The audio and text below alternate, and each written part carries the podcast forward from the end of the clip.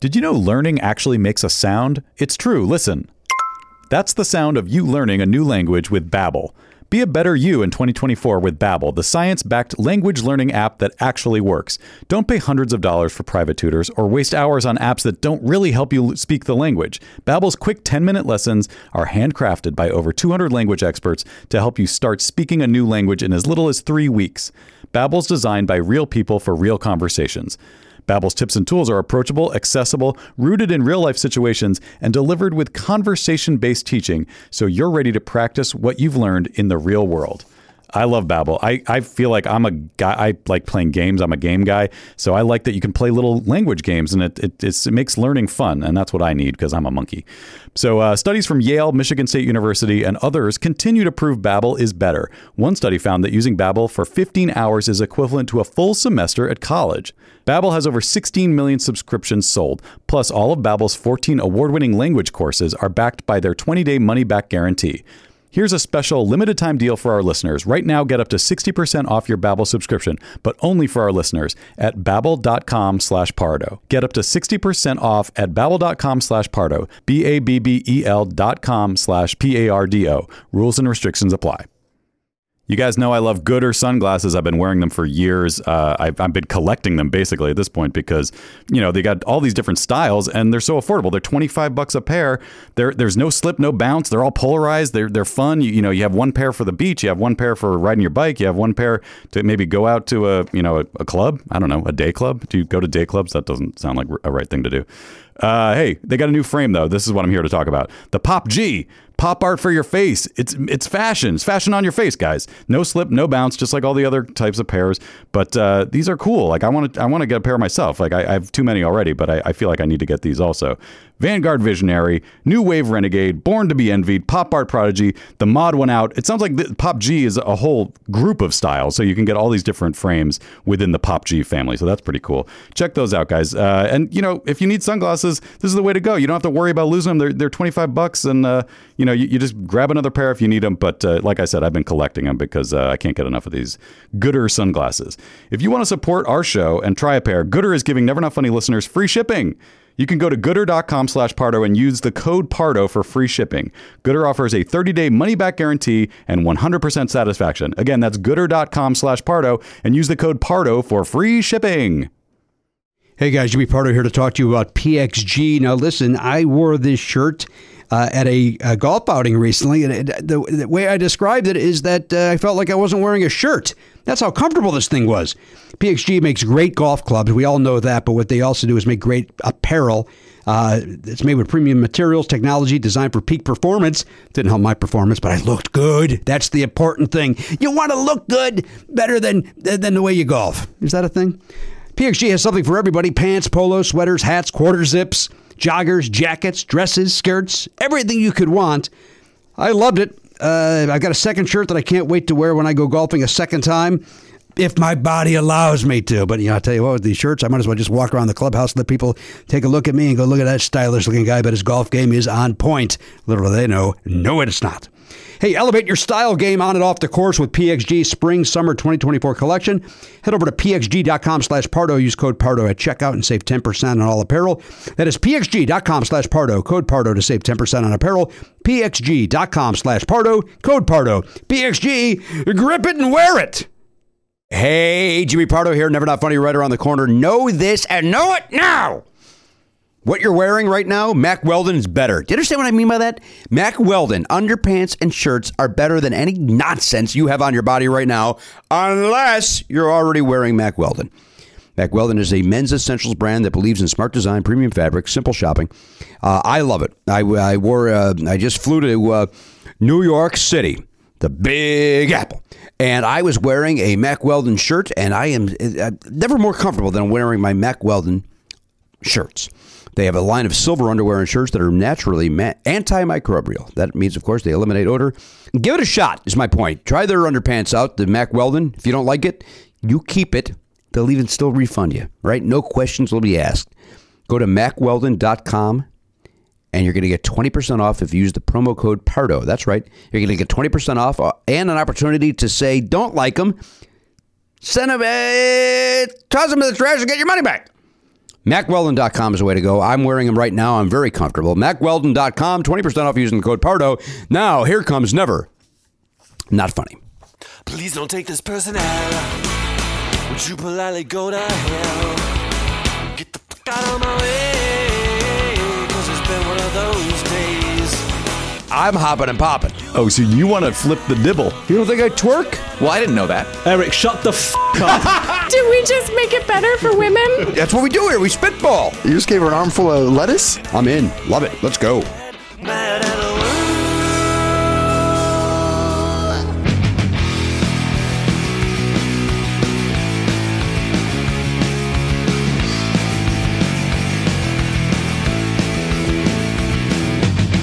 Live on tape. It's the fastest hour in podcasting. This is Never Not Funny. Now, here's your host, Jimmy Pardo. Hello, everybody. DDS. Welcome to the program, episode uh, 2216. That is the 16th episode of the 22nd season of Never Not Funny. My name is Jimmy Pardo. If you're just joining us for the first time, that's Matt Belknap on my left. He's the co host and producer. Uh, Ma- Elliot Hochberg is behind Mission Control there. He runs the video. That's uh, Garen Cockrell. He is our, uh, what do we call him, an intern? We give him a couple of bucks. I just gave him a $20 bonus today. You saw that. I Very give him- generous. give him a little tip. Thank you, sir. You know what? I, I felt bad. The kid, uh, he's going through a tough time. You know, going to nine movies a week, buying pass. buying hats. That, he, that you know, what? I forgot about movie pass. I forgot. Uh, yeah, Yeah, but you don't just have Movie Pass. th- thank you, because it's Yeah. a lot of arc lights, isn't it, uh, Elliot? Yeah, but he's got. You have the cinema. Cinemia. All right, I, so you, didn't, I didn't pay for that. That's free. so you're, you're cut. What? Wait, what? That's a that's a press membership that I was able to. Whoa. Ah. You are not a member of the press. Yes, he is, Jimmy. Don't screw it up. So you use that for ArcLight Yep. and any 3D thing you might go to, or No, Oh, I don't. You don't do that. Okay. I don't. That's the debase best way to myself enjoy a with 3D. movie. What about uh, like a Dolby Atmos or whatever? Yeah, I can do that. Yeah. With the Cinespan or whatever it's called. What's it called? Cinespan. Cin- Cinemia. Cinnamon. Cinemia. Cinemia. Cinnamon. Yeah, I think pass. that's an ABBA album. Yeah, that's uh, a Cinemia. Cinemia. Cinemia never go Yeah, and it- go. Sounded a little too much like the Queen there, but I, I for- certainly was trying to do mm, ma- the, the part of Mamma Mia. Mamma Mia. Boy, that movie looks great. Doesn't it look great, the, the sequel? I mean, it really looks terrific. It's gonna be uh, better than the original. Oh, there's no question. It's, it, look- I mean, even the posters are refreshing. It's gonna be the Godfather two of musicals. And Rocky 2. It's going to be. Yeah. uh, Two terrific. Uh, I mean, it really. You could just see the fun the cast was having in the photographs. You can just see Mm-hmm. What I like, love is the that they're- water. it's all shot on location. It's not like they just stood in front of a green screen for a few weeks and uh, knocked No, that thing I, I out. don't. Get, I don't know the joke of that. it Is looks terrible. It looks like the Okay. entire thing is filmed on a set with like uh, you know like a green screen. Well, I don't know the answer to that. Uh, I just want to let you guys know that I didn't know whether you were joking or not for 90% of that. all right. I was trying to. That's the face You're I was joking. making. I was trying to figure out. Have you seen the trailer for Mamma Mia two? Yeah. Then you should and know. and you didn't know. you didn't. Well, here's the you thing. Thought, Maybe this I didn't guy's like. so I excited." didn't like the look of the first one. Yeah, the first one's terrible. Even the subtitle is like, "Here we go again." Mm-hmm. Like, what? Why? Well, if Star Wars Yeah, like- can do the same story twice, why can't uh, Mamma Mia? You think that's fun? They're having a tough time right now. They're about to. They're losing three hundred million dollars on this. I'm okay with that. You know, I know you guys are all Star Wars people in here, and I don't dislike Star Wars, Yeah. but I wouldn't mind if we went five years without a Star Wars. I agree. Movie. I don't love know Star if Wars. We need. I I I think the I I think they killed the golden goose. or They at least killed the goose that brought him there. they they knocked him down, and now he's got to get back up again, like Chumbawamba. Solo's a good movie, Get but knocked down. What is? I you know, Solo is a good movie, but timing wise, That's the problem. They it didn't. It was too soon. yeah, maybe a year and a half. Hashtag. between each one. Yeah. hashtag hashtag, huh, brother. Listen, we're, we're going through tough times, but even Solo can't do anything. Huh? yeah, it's Now you saw a movie over that, it- and uh, we'll go around the horn certainly later, Garen. But uh, you saw a movie that I am fascinated by. The your I have not seen your review. Usually I see your reviews on the Facebook, book, but I've not really been on Facebook because Matt uh, Belknap and I had a whirlwind tour of the United States of America, where uh, for uh, our my flight to L.A. or I, I, I apologize, my flight from. L- yeah, L.A. to New York. Uh, Wi-Fi was broken, and then our flight back from Minneapolis to L.A. Wi-Fi was broken, so we didn't have any Wi-Fi really. And and I'm okay with that. It was nice to, to disconnect for a little bit. Uh, but I usually that's my us- the time to usually catch up on Facebook and that sort of thing. And uh, I, I'm usually able to see Garen Cockrell's uh, a pathetic pleas for friends, uh, and then begging, of course, is uh, putting his hat out while he uh, holds a guitar but doesn't play it. um, and then um, uh, his movie reviews, Yeah. and uh, I enjoy those most of all because uh, you know those aren't sad and pathetic. Right. Uh, you saw Action Point. I did. Now I have a friend, our friend, a friend of the show, and and, and uh, helper for uh, playing games, John Ritchie. He put his review out uh, early. Uh, Is this the Jack the Jackass movie? yeah, Yeah, and it's is it it's called Action Point, but it's based on Action Park, which is a real thing in New Yeah. Jersey. Uh, but they but they fictionalized it basically. Yeah. Okay. Okay. All right. So then, uh, so John Ritchie has given his review. Uh, Oliver Jones, who is a uh, the father of Clementine Jones, who makes an appearance in my stand-up act. Uh, She, uh, he gave his review. Uh, I would like to hear Garen Cockrell's review. Wait, or do we get to hear those other t- two people's reviews? no, I'd like to hear Garen's first. I don't want Okay. to uh, taint. Uh, All right. Uh, it's not good. What do you? On a scale of one to ten. I think I gave it a two. 'Cause A it's- two? It's watch. No, no. Let me double check. All right. I, I think I was going to give it a two, but I was like, why? And I think I gave it a one. Uh, it's watchable, It's but a low number for watchable, brother. it's not. f- It's not. Although that funny. said, you know what? I saw father uh, father figures on the uh, on the plane, and I'll go along with that. It's I- I'd give it a two, but it, it was watchable. Like I didn't. It's past the time on an yeah, I enjoyed it. You know, I, I enjoyed it, but I, I don't think it wa- was not good in any way, shape, or form. uh, I, I gave it a one. You gave it a one. You gave Action Point a one. Yeah, not good. I didn't hate it, but I certainly didn't enjoy it. It isn't funny enough, nor does it have enough heart. It's just a waste of I time. feel like and a you waste should- of You should give it like a opportunity. three. Yeah, you should reserve one for you do hate it. Because do you have like minus two for a movie where they failed to do the audio right or That's a good point. I think you would see that. I, I would have given it a half a star if I hated it. Hated it. It's just I not. do- I fu- agree. it's not funny. But I agree. One seems like that's a that's a that's a hate. That's Yeah. I'm gonna bump it up to a two. I'd like to. I, I, think Elliot's right. I, think bumped that's it a up to a two. three. That's if you not s- a- at all a three. What's a three? a Give us an three? example of three in your world, in your press. I know you remember the press. Uh, when, you, when you're when when you're sitting around with the other film reviewers, like what book club was that a three? Book club was a Because it sounds like you liked this better than book club. book club was a two. So you gave that a two, but you gave this a one. That makes no sense. because was book club watchable? Yeah, book club had some moments. Uh, all right, they both get twos. You guys have talked me up to a two, but it's not funny enough. It's not jackass enough, and there's not enough heart to excuse it not being Right. funny enough. That's a tough thing. I don't know why they're even trying. I guess they did that with Bad Grandpa too, which I didn't but see. that was that was good. oh, That was, it? funny. I just don't know about like telling a story and then having the like jackass stunts in the middle. but the of it. Action Park one looked like it was going to make sense because hey, Yes. we're going to try these crazy. It was a great here's premise. the ride, Yeah. and then you get hit in the balls or you Right. fall off, and right. you would think that it would be that, and it- it's that you get s- Johnny Right. Knoxville falling around, but it's just you know you can see everything coming a mile away. I think I would almost rather they made a documentary about Action Yeah. Park and then just did all those stunts. Like that might be a better movie. Don't Yeah. don't- why bother? Like you know the story's not going to be well done. Like and it's it just just damn it. why try? But it could you. have they could have Oh, You're yelling kind at of Jack. gone the uh, like Adventureland route and made it more sort of like that, but. But that doesn't fit with the, their their ethos or their vibe of of. being, But that the only thing jackassy about it is Johnny Knoxville getting hit in the balls. right. And, and they So don't- it felt it's- like another team of people were writing it and doing all the other stuff. yeah. Is that what you mean? And apparently Mike Judge did some of Was Judge involved? in it, which was baffling because Yeah. he's funny. And this two is two not- of the guys from Silicon Valley wrote it, right? Yeah, it's just- Krinsky and whatever. Yeah, I don't know. why- I just remember that. And, and, and they were on King of the Hill. Like these are, you know, Mike Judge cohorts. yeah, it's really weird. I mean, I, Upgrade's good. Upgrade. Upgrade. Diff- different movie. Different movie. I don't know The what that one is. where uh, Stem Stem wants to take over your body to punch people.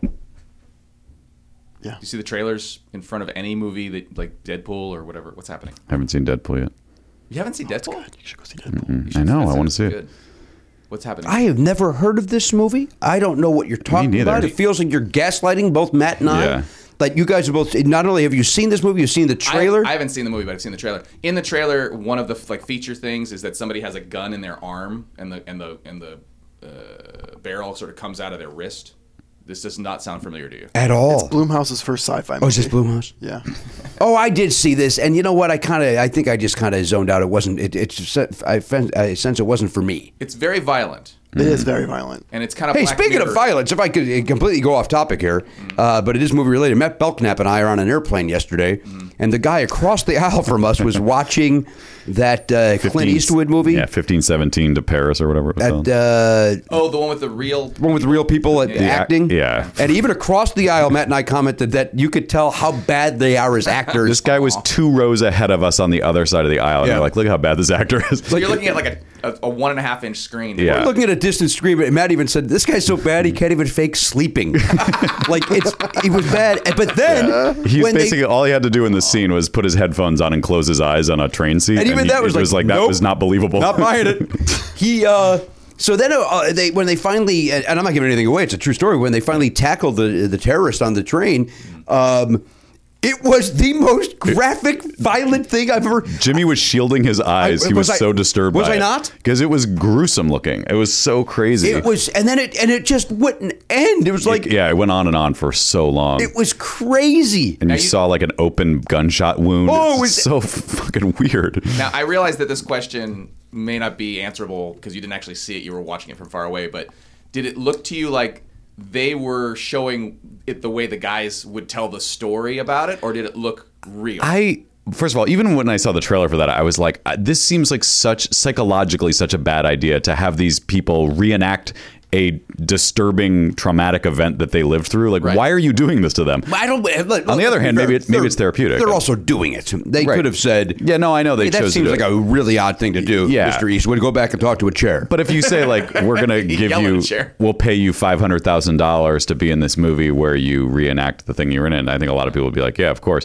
And again, it, I don't, I'm not a psychologist. Maybe it's actually psychologically good for you to, to they're- reenact it. And they're military people, so so the Not all of them. There's No. there's like just some lady sitting in a seat who I, I th- I, again such a bad actress. She must have been a real person. oh, the one that had that hid underneath the seat at one point. That she well, like thought the middle aged lady. She thought being protected by the uh, the uh, the food tray being tray, down was yeah. going to help her. Uh, yeah. I mean, who knows? What you don't you can't knock that. You're you're you're scared out of your best. goddamn mind. You- I'm knocking it. I'm not. I'm not allowed to knock anything in this movie if I want to. I'd be putting I'm a a comedian. plastic bag over my head to try to get away from that. Don't do I that. thought of you doing it the next half hour.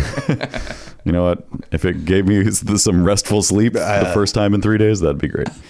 It's, uh, it's it was a whirlwind tour of uh, Brooklyn, New York. We, we Yeah. do thank the fine people for coming out. We had a terrific show. Craig Bierko was our guest. Yeah.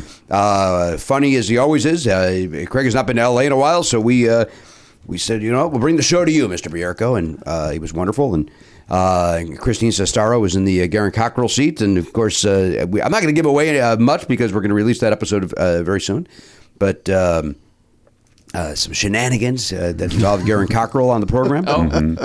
And uh, Sneaky devil. but a nice time. We had a very nice time in Brooklyn, and uh, the gr- a great meet and greet. Got to meet the fans. And, Yeah.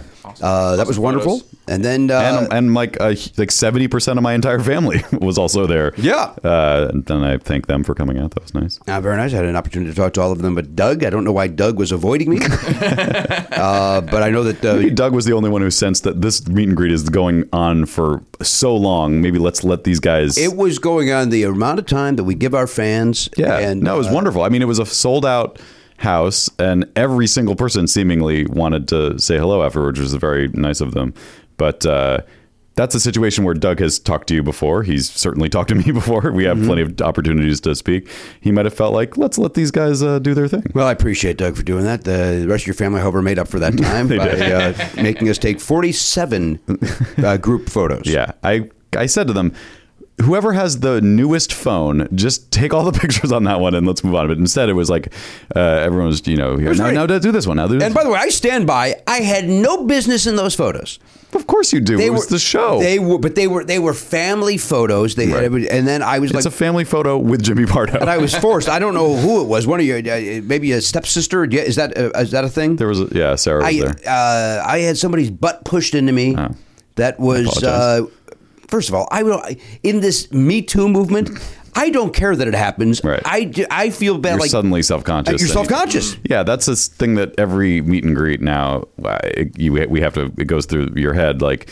do I put can I put my arm around this person? Is it like I, I always feel like if I'm putting an arm on a shoulder, that's I feel like that's no one's gonna object to that unless they if their body language is saying "Don't touch me," then I get yeah, it. But most people who have that issue wouldn't go to a meet. They wouldn't stand there for a meet I, uh, and greet. I, I start with the shoulder. If I think they're comfortable there, I put my hand down their pants. What? Male and female. Okay. Well, that's kind of a leap, but I don't think it's a leap at all. There, It's a meet and greet. Uh, meet I'm and meeting leap. and greeting. It's a meet and leap. I don't. I don't want to derail what you're what you're talking about. But I went to an event uh, on Sunday where we were watching uh, Sean Combs do a speech. And You talking uh, about P. Sean Diddy? Puffy Combs. Yes, correct. What? He's actually really brilliant. Yeah. No, he's Um, a, he's a very sharp Right, businessman. And John Goodman's a really good actor. Got it. Go on. Uh, Sean Combs never says filler words. No ums, no uhs. I thought, found that very interesting. Um, amongst the other things that were inspirational and cool. That is ironic, given that that's almost all he did on every Notorious B.I.G. song, to the annoyment of everyone. that's his entire role on those uh, th- albums. He just goes, uh huh, yeah, uh, uh, uh, uh, uh, yeah. Well, maybe Shut the that's- fuck up. Turn your microphone off and let the good rapper sing. Get out of the system. I Yeah. do enjoy also that immediately after saying that Sean Combs does not use um or whatever, Elliot uses um. Oh, at least four times. Well, he's not. A, he's a- he, he ne- he never claimed to be brilliant. yeah, he didn't. He's, maybe, are you I- I- trying? I, retract that statement. he's told us that many times. But not- Everything not about him saying is um or singing. uh. Yeah. Are- are you are, you na- are you now going to try to adopt that? Uh, maybe. nope. All right, but wha- what's your point So of the, bringing the this reason up? why I brought it up was because so they're seating us, and it's very full because it's you know it's a popular guy and Wait a minute. you- It was live. yeah Why did I think it was like a video event? I, no no no I went to a thing. Where was it? This was it was at the Warner Brothers lot. Okay. It's called AT and T Shape. I don't know. I never heard of it before, but anyway, so the seats are like zip tied together and they're small seats. Oh yeah, I don't like when they do that. and they and they kind of even overlapped a little bit. So I have a, a, a young lady that they're like the, I have to sit next to, and if I sit in the middle of my seat, my elbow is in her breast. Yeah. And so I'm I'm like I'm thinking, do do you guys not know what's going on right now? Give us an inch. Put an inch between the seats, please. Hmm. Were you on the aisle on the other side? No. Or you had someone on the other side of you too. yeah, there was a dude on the other side. Jeez. So I'm I'm like crossing my legs awkwardly. Yeah. But everybody was. You're Were you not sitting alone. like- I'm not alone. Were you sitting like this, like you're ready I- to? I was kind of- dive I- into Se- SEAL Team 6's next mission. Yeah. I, I had my hand or Wakanda. um, Well, yeah, Wakanda forever. And actually, uh, uh, Combs did do the Wakanda thing at one point because one of one of the things he brought up was like how that was like a, a bellwether of the kind of stuff that he's been trying to do for a while. Mm-hmm. Anyway, I didn't want to derail too much, but I f- thought it was related It- to your. you're, you're not wrong. You- We, we are living in odd times, but uh, but I, I go I go the other way, and I just am a comedian, and I just put my hand on their pants and I fiddle around a little bit. Wait. what? yeah, that's what I do. Because that's what comedy is. uh, Yeah, that's That the- is comedy. Yeah, that's comedy. It's funny. If, if you don't think that's funny, then uh, you don't belong at our show. Yeah, too, it's too loud. You're too old. Get out. oh, and if you want to get mellow, you can get the fuck out. Get over that metal. You get the round the fuck out of here. All right. Uh, then we head over to Minneapolis, Minnesota, where we had a great show at the Acme Comedy Company. Great fans there. Another great meet and greet there. Great to Mm-hmm. see everybody. We thank everybody for coming out. We thank Matt Fugate for being our Garen for a day there. Yeah. No shenanigans with Garen involved there. Uh, and uh, Although now that I think about it, I don't know why we, we could have coordinated that, but we won't we won't reveal what happened in Brooklyn. But um, yeah, I, I kind of wish I had Jesus Christ. taken the lead on that. We 'cause- we also could have helped out. Uh, yes, in a very obvious in a way. very We obvious- could have been Well, like, you said it out want loud. to just throw that in that bag? Put that there. Yeah. Nope. You're gonna take. What Yeah. an ass! Two assholes. We're just self-involved assholes. oh my God, are we assholes? I left my iPad in Brooklyn though, so I clearly was not the. thinking You heard about me in San Francisco, right? You left your heart. That's right. I mean, so people are leaving things everywhere. It's not. Uh, Yeah, it's true. uh, yeah, you did. You left your iPad and. Uh, This iPad does not want to be with me anymore. It just keeps leaping out of my grasp. well, you know what? It, uh, you're uh, due to get a new one. I am. It's it's like how old is it? I don't even know how old it is now. It's very old. I want them to make a new mini. That's what I want them to do. And uh, There- well, there's a the WWDC is happening right now. Garen, can you Oh, give us a live update of has there been any announcements of new iPads? I don't know. They have those uh, me emojis. Memojis, that's the new thing that everyone's excited about. like a custom emoji. yeah, it's like the ant. You know, the, remember animojis that they announced last year? Right. That's an animated emoji that uses your face. It does facial recognition. You can make faces. Now you can customize your own animoji, and it's called a mean emoji. Me- Is it with two memoji? eyes, like, like like Nintendo. well, that's the thing. It sounds like the Nintendo No, it's me. me. M E emoji. Uh, group FaceTime with 32 of your closest friends. Remember we were just talking about that the other day? They Yeah. used to like years ago when part of it. FaceTime first came out that you could do FaceTime It with was a big thing where you Three could, or like, four people have, and- like a 3D thing happening. at and then once. they took it away because we were when we were trying to do that that pre-show thing that uh, preamble to the the last uh, episode, and Yeah. Jimmy couldn't be here. We were trying to use what we thought was a feature of of uh, Apple stuff, and it didn't work. And now they're like, "Hey guys, we got it! Conference FaceTime. Yeah, you had that ten years ago. It's probably probably Idiots. just unlocked it. Yeah. you locked it up. jerks." Anyway, tell us if there's a new iPad. Otherwise, don't say anything. Yeah, not a word. not a word, Garen Cockrell. Uh, oh, Minneapolis I had was something. great. Got derailed by this fucking iPad. Uh, Oh yeah, we we could have. Minneapolis, we certainly could have done that. Uh, But it was it was a good show with no shenanigans. two great shows. We had two Yes. great shows, two, two great crowds. Very grateful for the crowds. Amazing. And uh, had a nice time. It was nice meeting and, and certainly greeting everybody. Mm-hmm. Uh, I got to see my old friend George Campbell, which was a joy. Uh, you got to see his lady friend Chris. And uh, my bu- uh, buddy Paul Brownfield came out to New York. Our friend Josh Comers, friend of the show. Mm. Yeah, yeah. Friend of the show, Katie Lazarus. Yeah. Oh, nice. Um, Leslie Hendricks, who is a cast member of Law and Order and Gotham. Uh, it turns out she's a big fan of this show, and she Yeah. came out to say hello and uh, listen to the show. So we say thank you for coming out, Leslie. Yeah, very touching. She was uh, she she I don't watch Law and Order, so I didn't recognize her, but she came up and was very heartfelt about how much the show has meant to her. And then Jimmy said, "Aren't you on Law and Order?" and I was like, "What?" She's like, "Yes, uh, yes, I am." uh, and it turns out, uh, even even cooler, Yes. she was in the original cast of The Music Man with Craig Bierko. Right. Oh, wow. That I found out uh, pre, uh, premiered 18 years ago. Was it this week or last wow. week or something? Oh, I Like- didn't know that either. Yeah, they just had an 18 year anniversary of it Crazy. of some sort. Yeah. Uh, so that's craziness. Yeah. And She did not know that Craig was going to be there. Craig certainly didn't know, or else he would have canceled. he and Hendrix do not get along, and I don't know if she's aware of that. By the way, that's a complete joke, Leslie, in case you're uh, listening as you claim you do. Yeah. Um, I have not spoken to Craig since uh, his appearance. He uh, ran away. Remember, he did that pratfall down the stairs? He did. And then I've not heard we from him. never saw him again. Never saw him again. Well, he tweeted. We, we Oh, saw- that's true. He, he contacted us via tweet, but Uh, that's true. He kind of gave away the uh, his tweet gave away uh, part of his uh, interview, Hmm. part of his segment. true. But that's okay. Uh, but it was enjoyable. The tweet was Yeah. uh, very funny, and uh, And while we're thinking of people, also my, my cousin Liza came to Minne- the Minneapolis show, which was great. So I had family in both at both shows. uh, yeah, we're not sure if Liza knows why she was there or, or if she enjoyed it. Right? Do we She- have any? She's actually my first cousin's daughter, so she's like 21, I think, and um, and your cousin, your cousin, my cousin enjoys the show. Her mom is a fan of the show. She listens every week, Sarah. And, uh, And where does she live, Matt? She lives in in Massachusetts. Uh, All right. Yeah. So she. Uh, the way she said it to me was that she told her daughter Liza that she, that we were going to be in Minneapolis and asked if she wanted to go to the show and Liza said yes. My what I think happened is she said oh and then she bought tickets like she didn't even a like that was the other thing I I would have comped her obviously uh, if I had known she wanted to come but instead my cousin Sarah just bought her and her boyfriend tickets and then emailed me and, and told me that. But I think what really happened was she said, You should go see Matt, Matt's show, and I bought you tickets. Here are the tickets. But that said, I mean, I don't know. I, I hope she enjoyed it. She said she's listened to a couple episodes. Um, I, I- it's just weird because we have some younger fans. We met some younger fans at both shows, but uh, uh, like I babysat for Liza. like Mm-hmm. she she was a I was in college when she was a baby, uh, and so it's weird. I- It just I- it's hard for me to wrap my head around the fact that she would uh, enjoy what we do.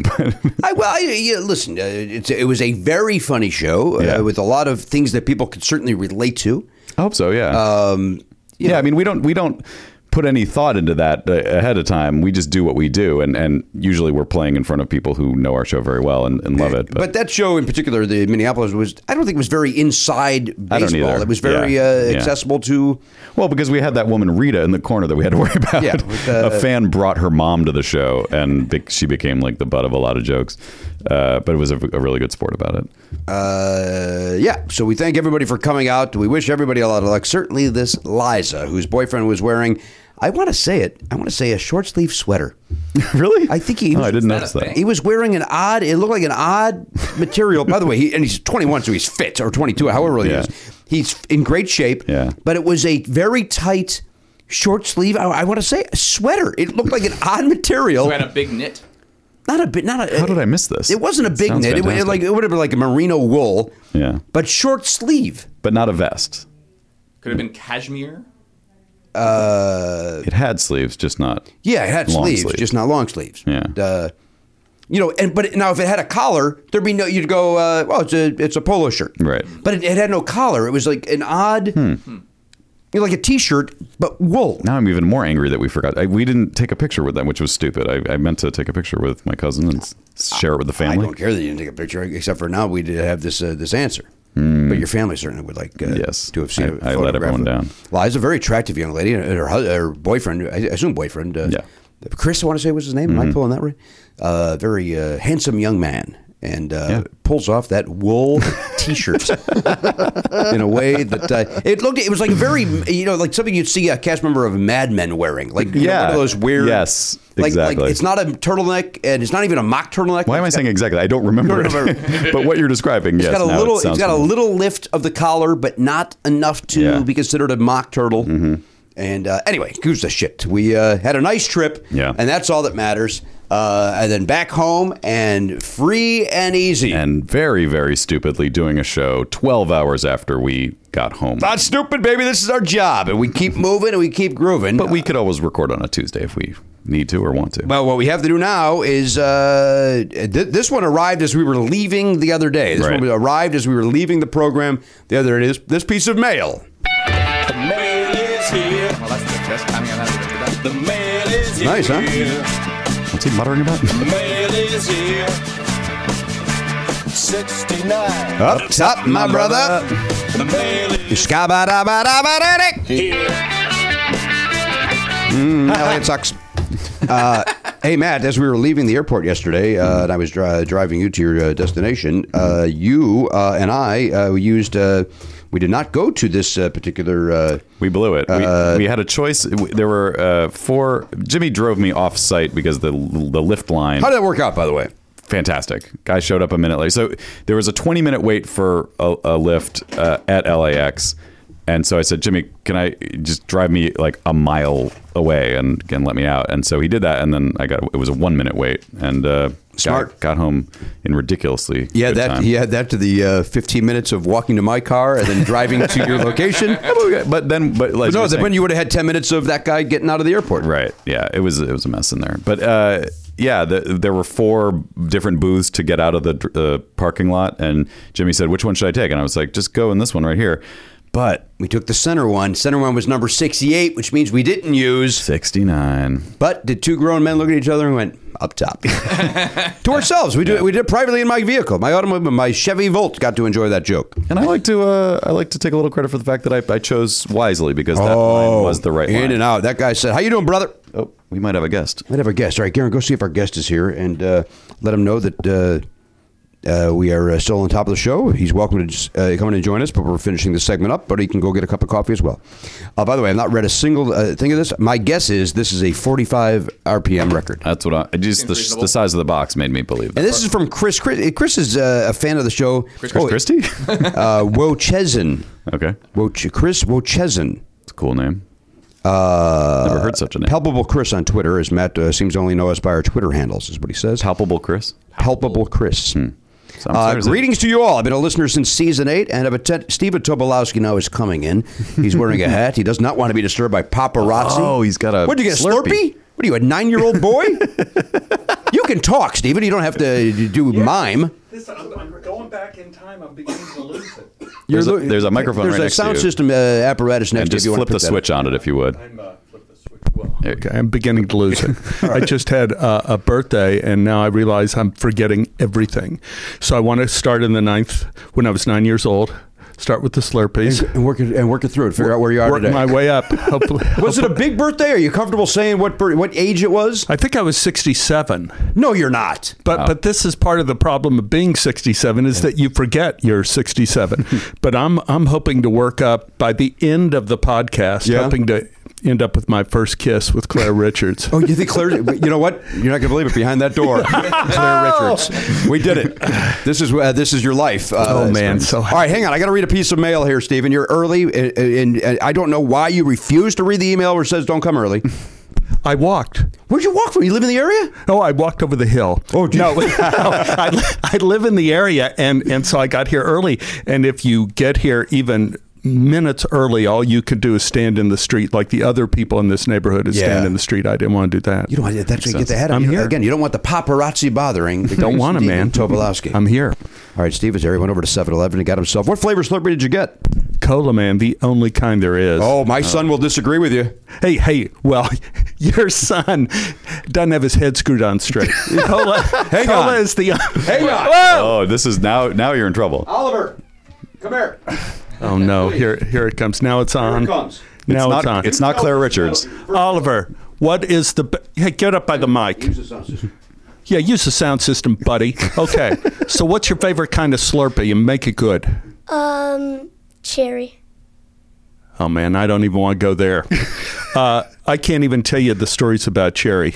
Cherry is a really stained memory in my mind. See, we used to have orange popsicles. They were like the best, and you could get six of them in a box. And then they started doing mixed flavor popsicles. And so you only had two orange and two cherry, and everybody hated cherry. And then they had two grapes. And then you could only find cherry popsicles. And what I say, and I say this to you at your young age, the secret to life is learning to love cherry. So I take back everything I said. You're a very, you're a very wise man. Forget about me and my Coke. You're right.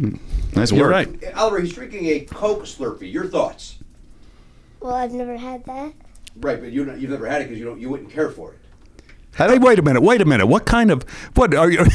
What kind of grand jury is this? You're you're leading the I was witness. also going to say, on the other hand, maybe we're not allowing him to have soda. So Yeah, I, I, I, I don't. My kids don't drink cola because I think that's a probably not a good thing for children to be consuming on a regular basis. And and what do your children consume that is good? like cherry. l- uh, probably every other bad thing. probably every other Yeah. bad thing. Yeah, but just not Coke. All right, Oliver, uh, you uh, you recognize Mr. Tobolowski. What? Tell this gentleman what show you recognize him from and how uh, you enjoy his work. Uh, the Goldbergs. I. It's really funny. Your character is really great. Well, thank you. I think that's the nicest thing anyone's ever said to me about my performance on the Goldbergs. I really appreciate it. No, we have so much fun on that show, though. Hey, you know, if I'm on the show again this next year, open invitation. Uh, they're very generous on the Goldbergs for visitors on the Oh, set. and when I'm there, uh, maybe daddy will let you skip school. Smoke a cigarette or two and come on over with me. And we'll go sit. two of those things. We'll meet. We'll meet everybody there on the set, and uh, and you could say hello. How's that sound? Yeah, that sounds really cool. Awesome. Yeah. All right, Scoot, kick rocks. Close the door behind you. Oliver Pardo, everybody. Oliver Pardo makes a rare appearance. Oliver's a little under the weather today. Oh, okay. So uh, he did not go to school. So you brought him in here So I to be brought him with here to us. get rid of you. Yeah, in a closed room But with he's no not. windows. he's not sick. I, you know, I'm not going to go into it. He's not sick. He just wasn't uh, up to focusing. Wasn't feeling it. That's it. But he, but also like, if listen, if we didn't have a schedule, if Mr. Tobolowski wasn't walking all the way over here from West Hollywood, Got here early. I, I probably would have said, guys, Oliver, I, I need to stay home. Right. But you know, the, the fact that uh, uh, Tobolowski and I have to connect through nine different people. what are you doing? He's doing it. There is a camera here. Yes. I was going to I was going to say something derogatory the fact that I dressed for radio as it said in the email. Oh, you read but, that but there are part. no cameras, but I see their cameras think you- everywhere. I man, said they're we're a, vi- everywhere. we're a video podcast. That said, we dress for radio. and it's everywhere. There are cameras everywhere. Even though I'm like the little square on CNN, Mm-hmm. I'm like the I'm like the animal rights activist on CNN in the corner. Uh, all right, Stephen, shut it, shut it down. And then let me read this mail, and then we'll bring you over to the big table. Stephen Tobolowsky is here. You recognize him, of course, from the Goldbergs, and uh, I'm going to say it. I don't think you can name a television show or, or s- movie is different. You can't name a television show in the past 20 years that this gentleman has not been on Right. in one way or another. I agree. And some of the best shows. Also, and then we're going to play a little game. You guys know the answer, but I'm not going to allow. I'm not going to let you guys play. Okay. Uh, Steven and I were not only on the same uh, the, the show that I got my SAG card, Mm-hmm. the same uh, the same TV show, the same episode. What? We both guest starred. I was not a guest star. I did one line. I know that. I know the. I- show, but you know the I- I- I answer? don't know these guys. I don't think they know. He it. knows. He knows. I, I Just might. shut up. Don't no clues for Tobo. Who's this game for? Are we going to bring It's- other people in? it's- it's for Tobo. Oh, oh, he doesn't know. He Oh, doesn't know. Oh, got it. He doesn't know my career. Why would he? He doesn't know his own. I thought maybe you discussed it over. Don't look it up, you a hole. Don't Um, you dare look it up. Are you comfortable with me calling you Tobo? Is that something they call you? I loved it out of my mouth. No, it's Tobo is what they always. Hey, wait a minute. We're doing the time travel thing. That's what they used to call me in uh, starting in fourth grade. So now we've moved up to fourth grade. Okay. And they call me Tobo. All right. And I'll tell you why later. All right. And that's the. I think we, I think we get Stephen. I think we figured out why. That's the title of your biography. It's short for Tobolowski. We, we we don't need a big long there- song and dance no, on there's- why. No, there's a there's a more interesting story. I don't believe it. You, you don't refuse buy to that. let him tell the Okay. story. All right, shut it down. We don't want interesting stories on this show. Uh, all right, Jimmy, Matt, Garin, and Elliot, greetings to you all. I've been a listener since season eight and have attended a handful of shows here in Los Angeles. I am really not sure what the response to this will be, but as I was listening to episode 2211 with John Ross Bowie, the news of him being in a band took me off guard, oh, as I had never heard about that before. Uh oh. I immediately went to Discogs to see if there were any recordings, and lo and behold, I found this gem. Wow. Egghead's own Knock Off That Evil. Complete with a young, a very young John Ross Bowie. Uh, Stephen, you know John Ross Bowie is the uh, star of Speechless. He plays the father on Speechless. Speechless. You watch that program? Is that a program you watch? No, I don't watch TV. You don't care for it. No, I'm on TV. When you're on TV, you don't watch TV because you're usually shooting TV when TV is on. Walk me through what- what a working actor does. You heard I did one line on a show with you, uh, this episode with you, twenty something years ago. Uh, There's a clue. There is right. a clue. He's Don't- letting it slip. Don't condescend to us about how it is to work on television. uh, all right, here we go. Complete with a very young John Ross Bowie pictured and signed. can I hold it up? Oh, let me do something. You're reading. You do nothing. You're doing enough today. God. Although for reasons uh, unknown, he only is listed as John Bowie, four strings and the truth. Some very funny notes, like the list of uh, my son's next door fuck yous, to every car rental agency in New York City and Rod Stewart. Also, John's uh, email address at the time listed for bookings in the New York City area. Although you may not, you may say, not my bag. I was surprised with the songs being as decent as they were. I'm going to bring this home. Why don't you hold that up, Matt? That Do was- something for Christ's sake. How'd you like that faint praise? Uh, Surprisingly decent, says this guy. Well, I think we would all would agree that uh, some, you know, uh, Is that reflecting too much? do it Or- yourself 45 in the late 90s would probably blow. Uh, if this is something none of you want personally, uh, possibly could I suggest adding it to the Never Not Funny archives? Or possibly, if you think uh, uh, it would sell, have John sign it again for a Parkastathon item. Yeah, that's a good Uh, idea. not sure if any of you have seen or heard this before, but felt the NF uh, uh, number not funny universe as I should. Uh, John is always a fan favorite, a favorite of mine, and when he's on, Oh. glad to take part in the never-ending mail segment here. Your fan, Chris Wojcezin. All right, thank you, Chris. It's awesome. Very nice. I All do. right. I do kind of want it, but I also think it's a good idea for an auction. I think it's uh, better for an auction. I'm going to bring it home. I listen to it though. There's no doubt about it. I'm going to listen to that, Stephen. No, I, you got to listen to that. Now, what is that? Is that a, a record? Yeah, it's a record. 45. A 45? 45 RPM. It's really ambitious at that time to to get a record. To press a forty-five in the Wait, nineties. wait, wait, wait. Pull, pull that record out just a little bit again. You uh, you like to see the vinyl? Yeah. So it just has the one little hole. Yeah, it does. It's it got doesn't the, have the big hole. It's got the hole of the of, of a 33. Right. Oh, oh, and you played a 33, Stephen. oh, you played at 33, so they Yeah. still called a 45. Yeah. I'm confused. So it's, So it's a, a, long it's a play. seven-inch. It's a- It's a s- yeah, and it's got uh, two songs on each side. Of course, all songs are written by Egghead. Of course. Um, you got uh, at 1995 is copyright on this. 33 and a third, in case anybody's curious. When I keep saying 33, I don't want anybody to go. You're not playing it at full speed. So, just to do the math in my head, if it's a 45, you can't fit as much on it because it's moving faster. That's correct. So it'd be just a single. Yeah, very smart. This is Reno John and Falloon. Uh, they are the members, of course, of uh, our friends over there uh, at Egghead. and I guess that was Wait, this isn't signed. What's he talking about? no. He's saying we could get it signed. No, it says in there. no, I it thought. says Oh, in here really? that he signed it. Yeah, Oh, well, I don't know what he's talking about. uh, it says uh, pictured and signed. Do you? d- d- There's no evidence of that. Do you see any signature on that? Maybe it's on the sleeve. Hold on. All right, Stephen Tobolowsky is here. I feel bad that we're that I am making him wait, but it, it's his own fault for coming early. Is that something we could all agree on? No, I read the email. I read how it specifically said, don't come early. Don't throw that at me. I have people. You will be- Wait. You will be. Are you mobbed up? You, you, will, you, you will be in big trouble, man. What? Are you? Oh, there it is. Okay, This- so this little there's some sleeve. sort of a sleeve. Yeah, inside. Uh, All right. Well, that's a different story. Liner All right. note is signed. All right, that's going to Gary. This goes in recycling. That's a bad. and then the, the it's the three of the guys in the band, and then yeah, picture of Manny Motor. Or something? Hideo. Uh, what was that guy's name? The pitcher from the Dodgers in the nineties. oh, Hideo Nomo. Hideo Nomo. Hideo Nomo. Yeah, and it just says Hideo's signature. this is what they wrote on Yeah, it. it's a punk band. Those guys are full of some fun. Uh, are you a baseball guy? I love baseball. What's your favorite team, Steve? Well, right now I do love the Dodgers. I'm crazy about the Dodgers. Last year was an amazing, amazing year because you had all these. Oh, I'm sorry. I'm sorry. I realized I'm on camera. You have all of these. You have all of these players that their contracts, their minor league contracts, were coming up, and the Dodgers end up having you use them or lose them, and it ended up being these phenomenal players, each one a star. Yeah. And the Dodgers had this unbelievable season last year, and this year they started off very rough with a lot of injuries. Uh, but now they're coming back, and I mean these last games against Colorado. Get you know eleven to four or what twelve to eight. I mean, what kind of scores are that? Those are high scores. high scores. Yeah. Uh, Nick Muncy, right? Is that the guy? Is that his first name Nick? He's on first base now, right? Yeah, yeah, Muncy. Yeah, he was playing third when Turner was out, and then uh, and he's great. He's already he's like he's only had like. Uh, Maybe 120 at bats, but he's already hit 11 home runs. Like, he, and again, it's one of the uh, what Steven's talking about. One of these young guys that just came up to fill a hole for a minute. It's like, well, now we can't send him down. He's producing better than No, yeah, it, it's terrific. But Yeah. that brings me up to a story about me.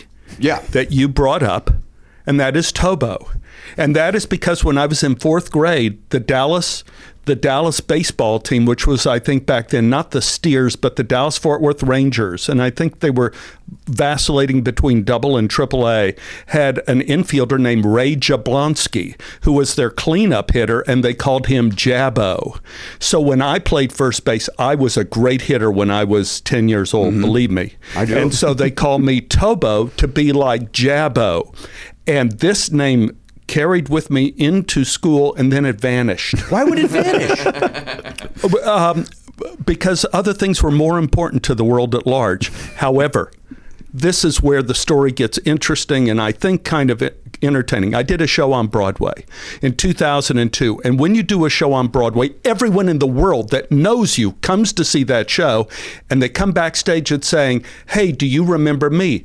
And one of the guys who played baseball with me in elementary school came backstage to see me after the show and he goes, Tobo, it's great to see. you. It's me, Fred Alsop. You know, we played bass. I go, I remember you, Fred. I, he looked exactly the same. He's still like three feet tall. You know? but but anyway, Julie Haggerty, who played my girlfriend on the show, heard this and she said, they call you Tobo? So she called my agent and manager and said, From now on, we have to call Stephen Tobo. And the name came back because of baseball. Love it. Awesome. Love it. Look at how it tied in. Love it. Look at that. We thought that was going to be a sneaky story in the second part of the show. Yeah. No way. This is a professional. He knows how to weave it in. Baseball, he's got the Tobo story, Mm-hmm. That's right. right? That's great. And Walked over. He's not winded at all. It's a hot day out there. he's got flannel. Well, I, I flannel on? got, I got my drink. Your nine year old child. uh, I have a question for you, then we're going to take a break. Okay. Stephen, why was Fred Alsop? Is that his name? Yep. Why was he allowed? You haven't seen him since you're in grade school. Why was he allowed backstage on Broadway? And yet, if I have a friend on Broadway, I gotta I put through the ringer to get uh, tickets to get back or to be allowed back there. Well, I think you just Yeah, answered your fuck own you. question. I understand. I, under, I knew that was coming. It was you saw it. I saw it in your eyes like, as you were doing damn it. it. Just, you just open the door. No, what what happens is they come backstage. You know, they come and they talk to the guard back there, and they say, and of course for me, I say, please just let the people. But the, but all sorts of people came backstage. Uh, I remember I was doing summer stock in Forestburg Summer Theater, and uh, Jack, who shall remain nameless, uh, said that he was leaving our company to be on Broadway in Pippin and to come backstage and see him.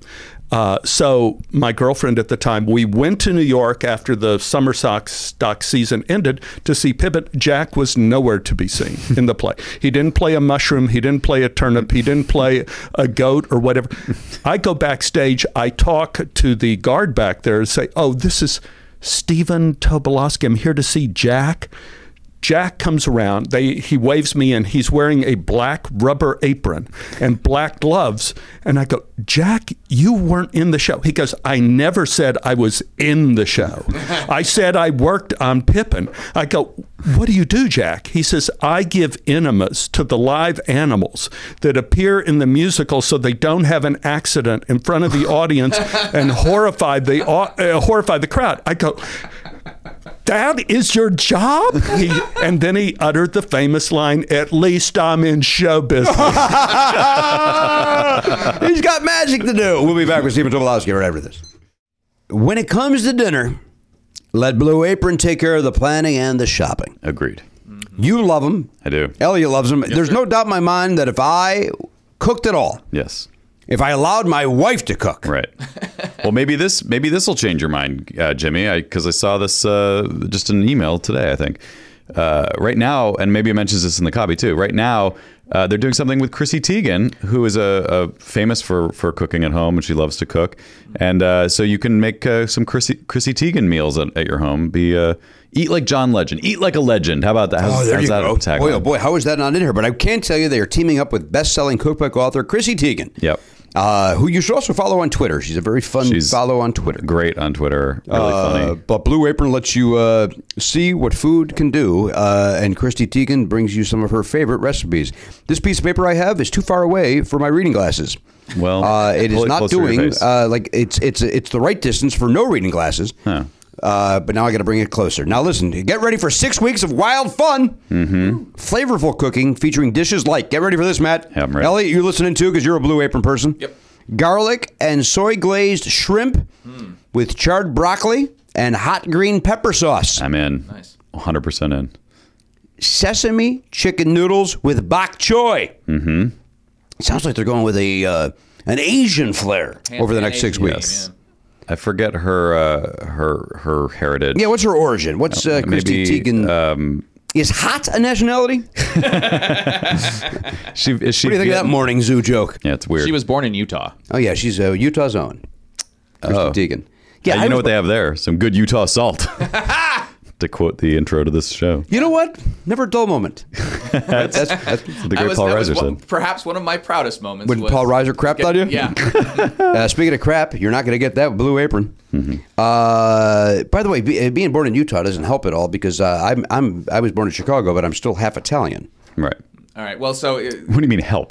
That's a question- weird way to phrase it. Well, I mean, it doesn't help because you say is she Vietnamese, and Yeah, his yeah. answer was no, she was born in Utah. yeah, yeah, no. I- She could still be Oh yeah, he's Vietnamese. not helping. That's absolutely well, here's correct. here's the thing. It's the question that, from what I understand, no person of any ethnicity from that that their ancestors are from somewhere else wants to hear. So that's I have that in that's my head. that's true, but in this here's, case, here's the actual answer. Yes. Her father was Norwegian, Okay. and her mother is from Thailand or was Hmm? Oh, Thai. Thailand. Then. Okay. Thailand, Taiwanese. Right. Because I remember when I was reading the Blue Apron site, they, they talk about that. They, there's actually a picture of her with her mother on the website. Her mother is uh, from Thailand. And so Or it- I, I shouldn't say dishes- from Thailand. She is her mother is Thai as well. Right. Yeah. Whatever. I don't, yeah. I don't know if she's actually from. No, there, we but know where they're from. They're from Utah. but where you it- can get what, Matt? salt. Well, you want you're not going to need a lot of salt uh, for your recipes here with Blue Apron. Right. Right. They are. So you cooked- put as much salt as you like. That is that your discretion. It's true. Oh, I see. Uh, so, are you a salt guy? You put a lot of salt on your items? Uh, you know what? I think uh, the axiom is true that as you age, your taste buds kind of get a little bit. Um, they kind of wear down. So, you're putting more salt I need on a little lately. more salt Yeah, me now. too. I used to never put salt on anything. Yeah, me neither. Now I, I put it on as if uh, uh, my life's depending on I it. taste something, man. Pepper Sorry, as well. Have you de- have you developed uh, your uh, mother-in-law's technique? no, I'm not. To, I'm not to. Not the Judy uh, Levitt. Uh, What I do is I, I just put a salt lick on the table. That makes more sense. You take a bite and then you lick it. that boy. Uh, my popping corn. I got to put a lot of salt on my popping corn. Boy, do I like popcorn. Salt's good for you. I got a delicious popcorn uh, on our trip. Salt's good for you. no, there's no. That's- I There's think that's literally zero evidence. of that. Completely incorrect. I think you need a little bit though, right? Don't you need to a Maybe little bit of sodium? Well, you do. It you lose it as you perspirate. Right. But You know what they say about salt: use it or lose it. yeah, it's true. Check out this week's menu. You're going to get your first three meals free at blueapron.com slash never. You get your first three meals for free at blueapron.com slash never. That is blueapron.com slash never to get your first three meals free. Blue Apron. A better way to cook your dinner. Hey everybody, welcome back to the program, episode 2216. Now, what happened prior to me coming back on the air is I chose to put my reading glasses on instead of my headset, uh, earbuds, uh, and then everybody in the room, with the exception of Stephen, all seemed to laugh and make fun of me. Stephen, as a gentleman, did not He was very respectful. want to jump on the... Uh, But he's having trouble Wow. remembering things, so I think he's in no no position to make fun of you. For uh, But I thought it made you look kind of dignified. You like me in the reading glasses? I do. I call these my balabands. Uh, because they look like uh, Matt said, uh, we're not going to talk about how your glasses look like Bob Balaban, and they, I, th- I think it does, except uh, you know you're a younger and more uh, masculine than Bob Alabama. Thank you. That might be someone you've worked with. Have you worked with Bob? Bell? I don't think I have. Wait, come on. It's almost impossible to believe. You, you're both in everything. So. We, we, we may have crossed paths. You, uh, and of course, everybody I think most know you from Groundhog Day, right? Wouldn't you say that that is the go-to for a Stephen Tobolowsky role? Bing. Yes, yes, yes. In fact, every day, every day, someone comes up to me and goes, "Watch out for that first step." It's a. D- Has anyone ever said that to you? And I said, "Like, yep, just about ten minutes ago." Uh, my last name is Pardo, and uh, I always get, uh, you know, are you ready to die, Dodge? It's Don Pardo. And I, did you ever hear that? I- yes, every fucking day. Uh, my son will never deal with that, of course, because uh, Don's long dead, Yeah, no. and uh, I'm not famous. so. Uh, we check in with Garen Cockrell. He's over there in the Pop Culture Beats Info Desk. That is sponsored by DogPile.com. Now, Garen, we've already spoken to you uh, about your weekend. You went to see Action Point. I did. Uh, you went to see this Upstart. What was the name of the other thing? Uh, Upgrade. Upgrade. You loved that. I enjoyed that. Yeah. Okay, just enjoyed it. All right. Anything else happened over the weekend that uh, maybe Mr. Tobolowski would be excited to hear about? Uh, no, not re- I got almost confirmation that I'm done with my script for my master's. okay. Just waiting for one. He's more going for his master's degree in uh, screenwriting. Oh, I'm so sorry for you. Yeah. Then now this is how a series of bad choices can lead to a career like this. Yep. Guy knows you 14 minutes and he's nailed it. person. Yeah. Yeah. I'll be teaching soon. Did you uh, go on a- any dates? Any- uh, uh, I know you. There was talk of you and William spending some time together again. Uh, no, my I have a friend who just came in from out of town.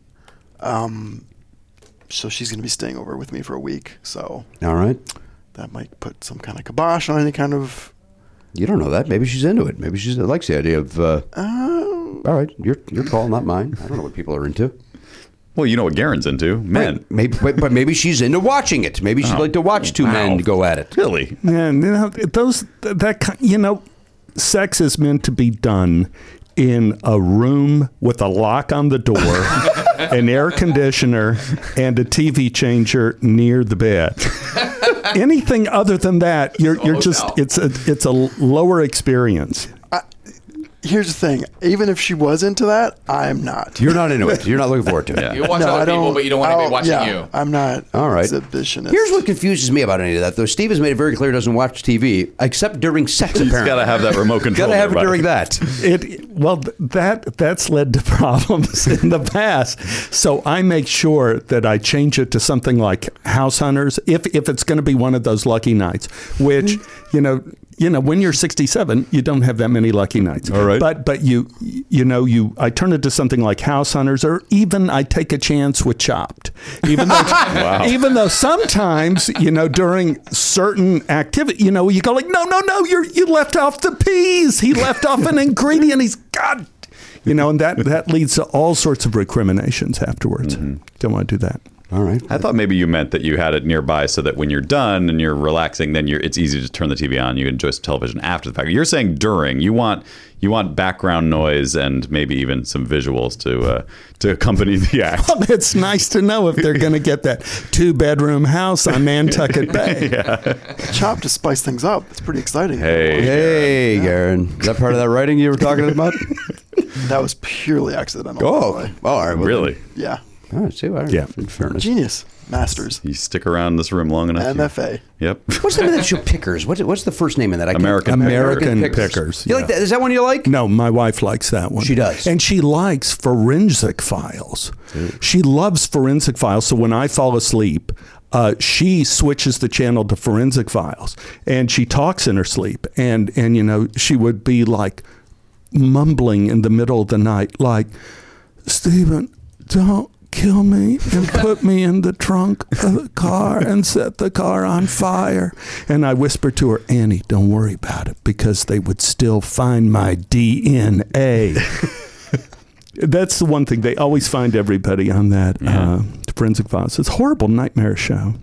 But she enjoys it. You don't care for it. No, w- women like murder shows Yeah. for some reason, and men like shows where they're buying and, and fixing up houses. right. It's interesting you say that because my mother, who sadly passed away uh, New Year's Eve. Oh, I'm so sorry. Uh, thank you. Uh, but I bring that up because whenever we would come home, uh, d- my wife Danielle and I would come home, and she was watching Oliver, and Oliver would be asleep. We, it was always forensic files. That's what she was watching. And Danielle and I are like, "What is her obsession with this with murder? Like, Hmm. that's crazy." What not to do, maybe? Yeah, I mean, I guess maybe when you're a woman, you're the the chance of being murdered is probably a little higher, and so you sort of want to know what uh, what to look out for. I don't want to be out on a limb in terms of, of having the science wrong on this, but I think they did a study and they found out when it comes to various murder shows, and you may help in terms with the MFA, you may have studied this. In, in with the murder shows, women like actual murder shows like Forensic Files and First 48, whereas men prefer fictionalized shows like Law and Order, SVU, Law and Order Criminal Intent. Men prefer those shows. Now, that's just what I heard. Sure. We didn't cover that. I like how you went over to Garen for that, and Garen's like, "I've looked it up." He's the damn MFA on I know. this. Well, Is he not there yet? Oh, he's not there A yet. paper to write. That sounds Uh, that sounds more like media studies or something. Now, Like true or that. false? Stephen Tobolowsky's been on Law and Order. True or false? Oh, he must have been. Right? I mean, I have been on SVU, in which I played a pedophile who was innocent. Oh. Okay. But I still was a pedophile, and I still end up dead. And uh, that, and on criminal intent, I was, I was the murderer. I Ah. was uh, Congratulations. drugged us. Thank you very much. Different character, right? but a, a totally different character and uh, and I just love those people. I love the law and order setup. That production group Yeah. is as good as it gets. I mean, it, it it they're phenomenal from the producers to the writers to costumers. Everybody involved with the that franchise is spectacular. love it. you love and, and they uh, they're all shot in New York, right? Or New Jersey, but but uh, the original Law and Order, I think their headquarters were like Chelsea Piers, and uh, Law and Order SVU was out in Jersey, and then they would uh, come over to Manhattan to shoot some scenes. I see. All right. Stephen Tobolowsky is here. He's taking time away from any TV set, uh, uh, television set, produ- not TV set, not watching. Right. No, he made it clear he does not do that. the- an actual except set. for during sex. Uh, or, uh, I mean, he probably has to run out of hair to get to. What, what are you going to go to CBS Radford? What are you going to? No, I got nothing today, man, except this. This is it. This is very exciting. uh, and a long time coming. I don't know if you remember this. We, uh, you and I, emailed each other about three years ago uh, to do this, and then you were going off to work on something. And I will take full credit that I dropped the ball, and then uh, was grateful that uh, Michael Dunaway reconnected us. And you are in his new movie, Yes. uh, which is six LA love stories. That's right. And and it's one of those movies that's a compilation of smaller stories, little stories, and I get to do my story with Beth Grant, who is magnificent. Do I know Beth Grant? Is that a name that I should recognize? She is in everything. Okay. You know, like and in fact I think in Entertainment magazine we were they had our pictures, not just me and Beth, but about twenty people like us that are people who are in everything. Gotcha. Hmm. But no one knows who they are. So so Beth is the female counterpart of me. Were you in that movie that uh, that guy from, or what's the name of that documentary? yeah, what do I know you from? What or do I know? something? What- No. You're too kno- you're too known for that. To, uh, no, no, yeah, I, I did get an award from Jimmy Kimmel this What did Jimmy year. give you? Jimmy gave me the award for, for- and they did this whole mock thing, like the Emmy Awards of the guys that are in different shows, but no one knows who they are. Right. And then I win the award, which was a bowling trophy. And then I said, I just want to say my name, but the band starts playing and, and they're dragging me off stage. No, I just want to say my name. Yeah, just so you hear my name. Do you remember who you were competing against in that uh, in that bit? I, I know Kurt Fuller. Kurt was one of them. Who's Kurt? Do I know Kurt? Go look at it. Give me his face, uh, Garen. Hold on. This is Beth Grant. Okay, show me Beth Any Grant. project you might You recognize. her definitely. from. Oh, I know Mindy Beth Project, Grant. Yeah, yes. she's yeah. been in a million things. And and Right. Kurt and I were in. Um, we, we played brothers, uh, and and it'll come to me. But I'm 68, so we have Mm-hmm. Wait a to minute. work. We have to work through the entire period of time until I did this movie with Kurt Uh-huh. Fuller.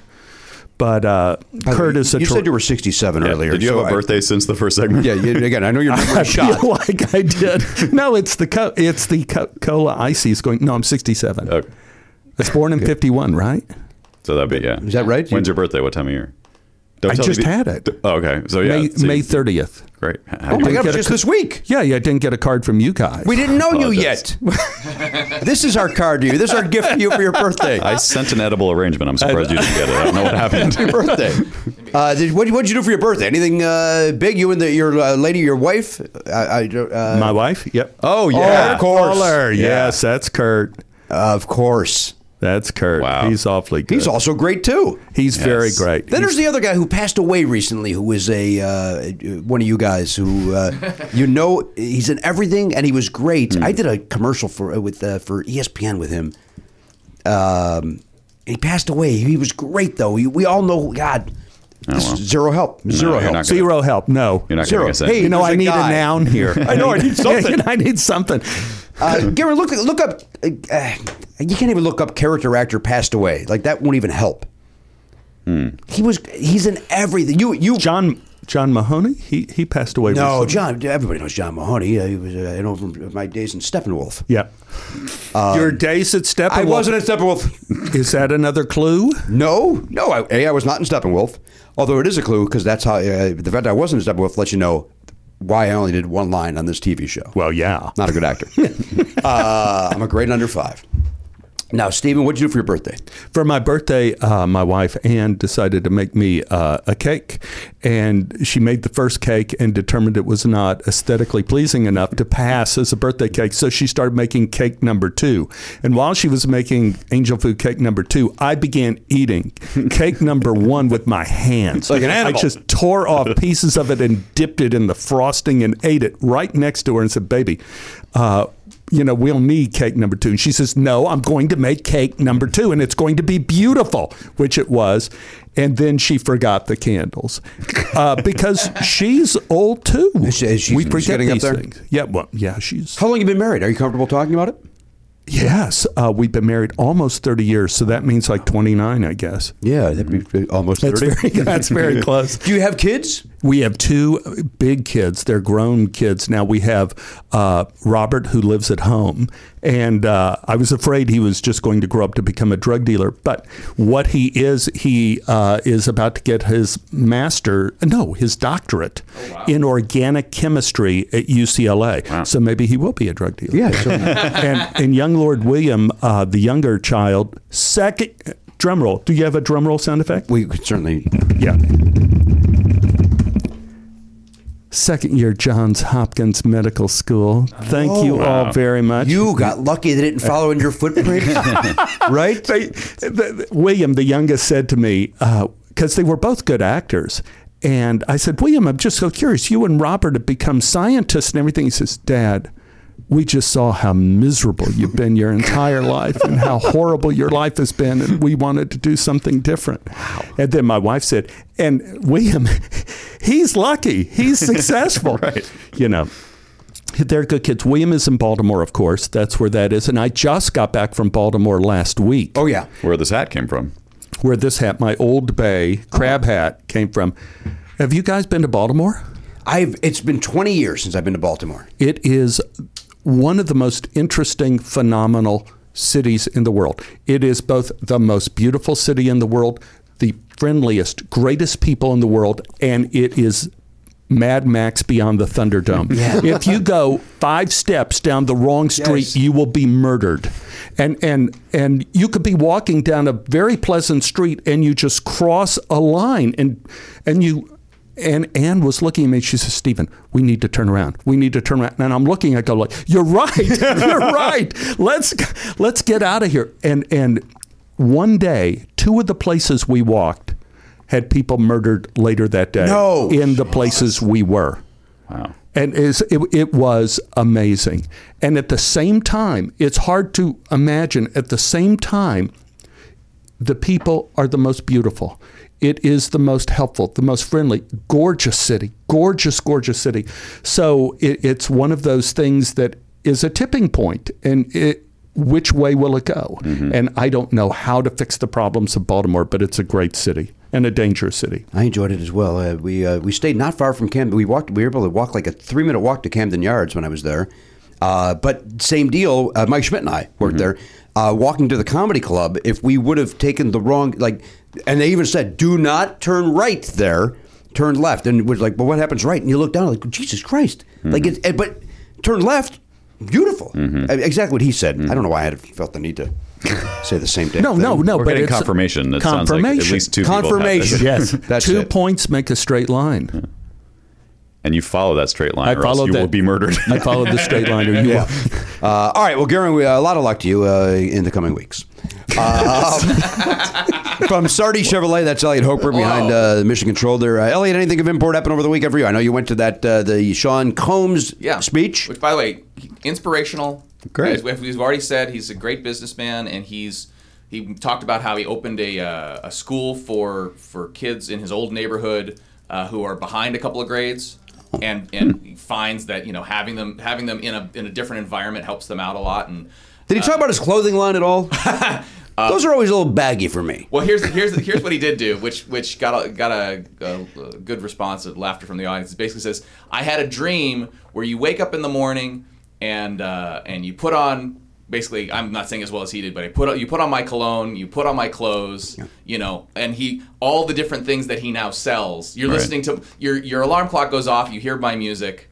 Uh, or music that I produced, the whole thing. And so, yes, he mentioned Sean John, I'm going to say a dozen times. All right, but that's about 12. Yeah. But he's Oh. got a I new- wasn't aware they're still around. Like I, I Oh, yeah, you can go to Macy's and. uh, okay, yeah. It seems like they kind of went out of. They were hip for a while. It was. I The, don't think they were in vogue, but Yeah. Mm-hmm. you, you could see the section at Macy's. Stephen, your thoughts on Sean John's uh, apparel? Uh, baggy, a little baggy. on Okay, me. feel the same but, but, but I had a an anatomical thing happen to me last year, and I'm, right now I'm working on one day at a time uh, for Netflix. Which everybody, if I'm going to interrupt your story, everybody raves about Yeah. it. It's and I've phenomenal yet to show. watch it, but everybody raves about it. Oh, it's it's a show beyond a show. You're, you're rarely on a show that's as brilliant as One Day at a Time. It's phenomenal. Not only is it hilarious, but in a second it could break your heart in a real way. Not sentimental at all. These people are working with difficult problems, and it creates enormous laughter, and it it's beautiful. When my son, who you've met, and he's a delight, and he's smart and sharp, and he gets it. Uh, good for him as well. Perfect. great. Perfect show for him. Uh, so I was working, and my costume was no longer fitting, and my pants were falling down. And I thought, well, this is great, Stephen. You've been working so hard and staying away from the snack table enough to where, you know, you're going to have to get these pants resized. And I went down to the customer and I said, uh, well, you know, it looks like uh, I'm going to have to move down from those 36s to a 34 because uh, it's a little big. And he said, uh, no, Stephen, you're still a 36. You've just lost your ass. Oh, And I said, I've lost my ass. I didn't even know that was a possibility. and he said, It happens with men your age. and then uh, Todd Grinnell, who's playing Schneider on the show, s- was next to me. Says, Stephen, I don't think he's supposed to say that. I think he's just supposed to say, We'll make those pants fit for you. but I lost my ass last year. Yeah. So now. I am just uh, right now. I'm gesturing. It's it's a visual podcast, so I'm gesturing just a, a couple inches. I'm this far away to wearing the drawstring pants with the suspenders. Yeah. and then I put on the Grateful Dead T-shirt or the Keep on Truckin', and and I'm going to be one of those guys. Well, all right, well, with, uh, aspirations. So I can't I can't wear the the Sean Puffy Combs thing.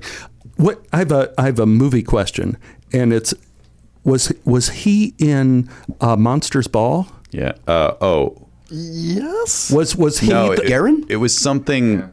It was something like that. What are we talking about? it Sean- was Sean Combs. Sean Combs. Sean Combs wasn't he the the uh, at the beginning of the show the Oh, he's the guy in prison. the yes. inmate who, Yeah. who is executed. Yeah. If we are talking about the same person, that was one hell of a performance. Yeah, that's right. And I was watching that show and I went, damn. Of course, in Monsters Ball, just about every performance is Really good, yeah. Is Just, that uh, Halle Berry and Bill Bob Thornton? Oh gosh, yeah. So, Uh-huh. it was great. Uh, So have we gotten up to Steven's sixth grade memories? Yeah, Oh, we're that's- getting I think close. it's even deeper. I mean, I, if you're you might, might just be hitting randomly throughout your lifetime now. Like Yeah. that's uh, that was about ten years ago, maybe that movie. Monster Ball? yeah, something Oh, like yes. that. Boy, so, I- man, another one of my dumb stories. Somebody mentioned a movie the other day that I couldn't believe came out 18 years ago, and I don't remember what it is now. Uh, wait, did you say that was two thousand Thoughts on one? that? Yeah. 2001. See, there, there we go. There's an 17 example. years 17 ago. years ago. Gosh, It may have been that. huh? because Halle Berry uh, really hasn't done anything great since then, even though she's right. Yeah, it's Does weird. nice work, She's yeah, she works, but uh, yeah, I haven't seen her that much. At the same time, you know, there hasn't been a lot of energy put into making great films like that and and uh, great character films that- that they feel that the bo- and again, it's China's fault. You, kn- you know, it's it's because all the superhero movies make so much money and they release them in China first. So that's how come everybody has a cape or is Thor or somebody. You, you know, you're blaming uh, like our president. You're blaming the Chinese. it's certainly for this. It's certainly the Chinese fault. I did do a movie for China. I mean, if you can't lick them, join them.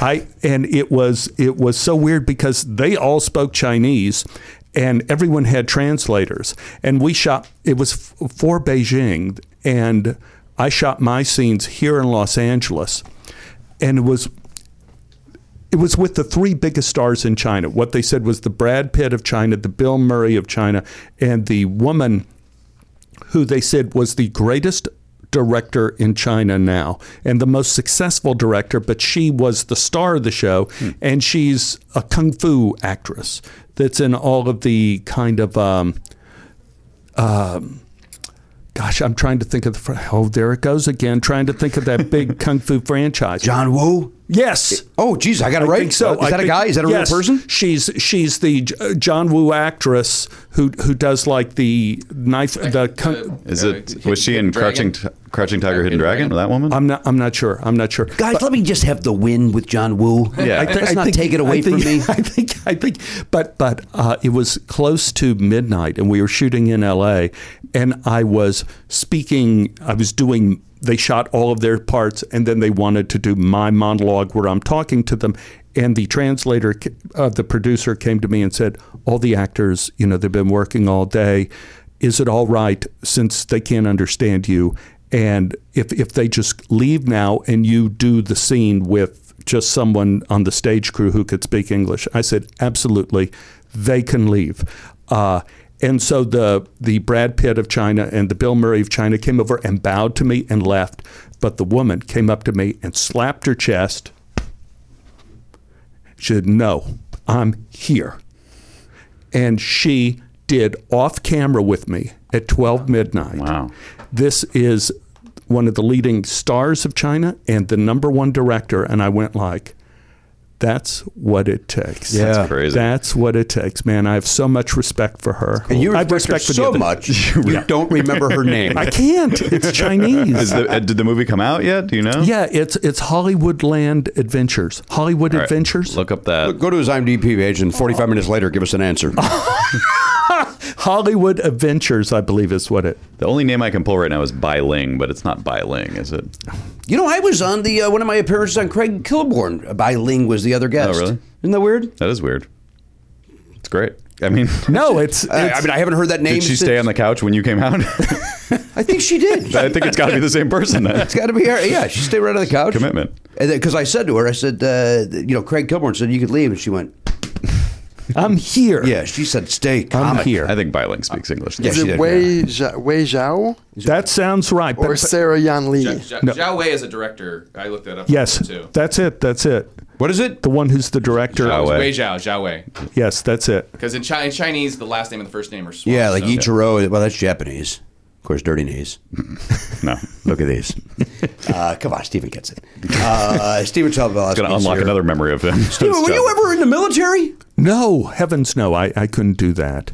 I I, I, But you're right. the- You're on the tail end of Vietnam. I was right? at the I was hanging on to my student deferment. You know, with my back in the 1970s. See, the, here we, oh, we're moving up in time. we go. We're moving up in time. There was uh, the United States government voted to say it was unfair to send all these poor boys to Vietnam, that we have to end student deferments for non essential professions. And that was me. Yeah. that was a BFA, BFA, not MFA like you. MFA. I, I was BFA. And so it was the night that they had uh, the first lottery. And one of the guys in our theater department was like number five.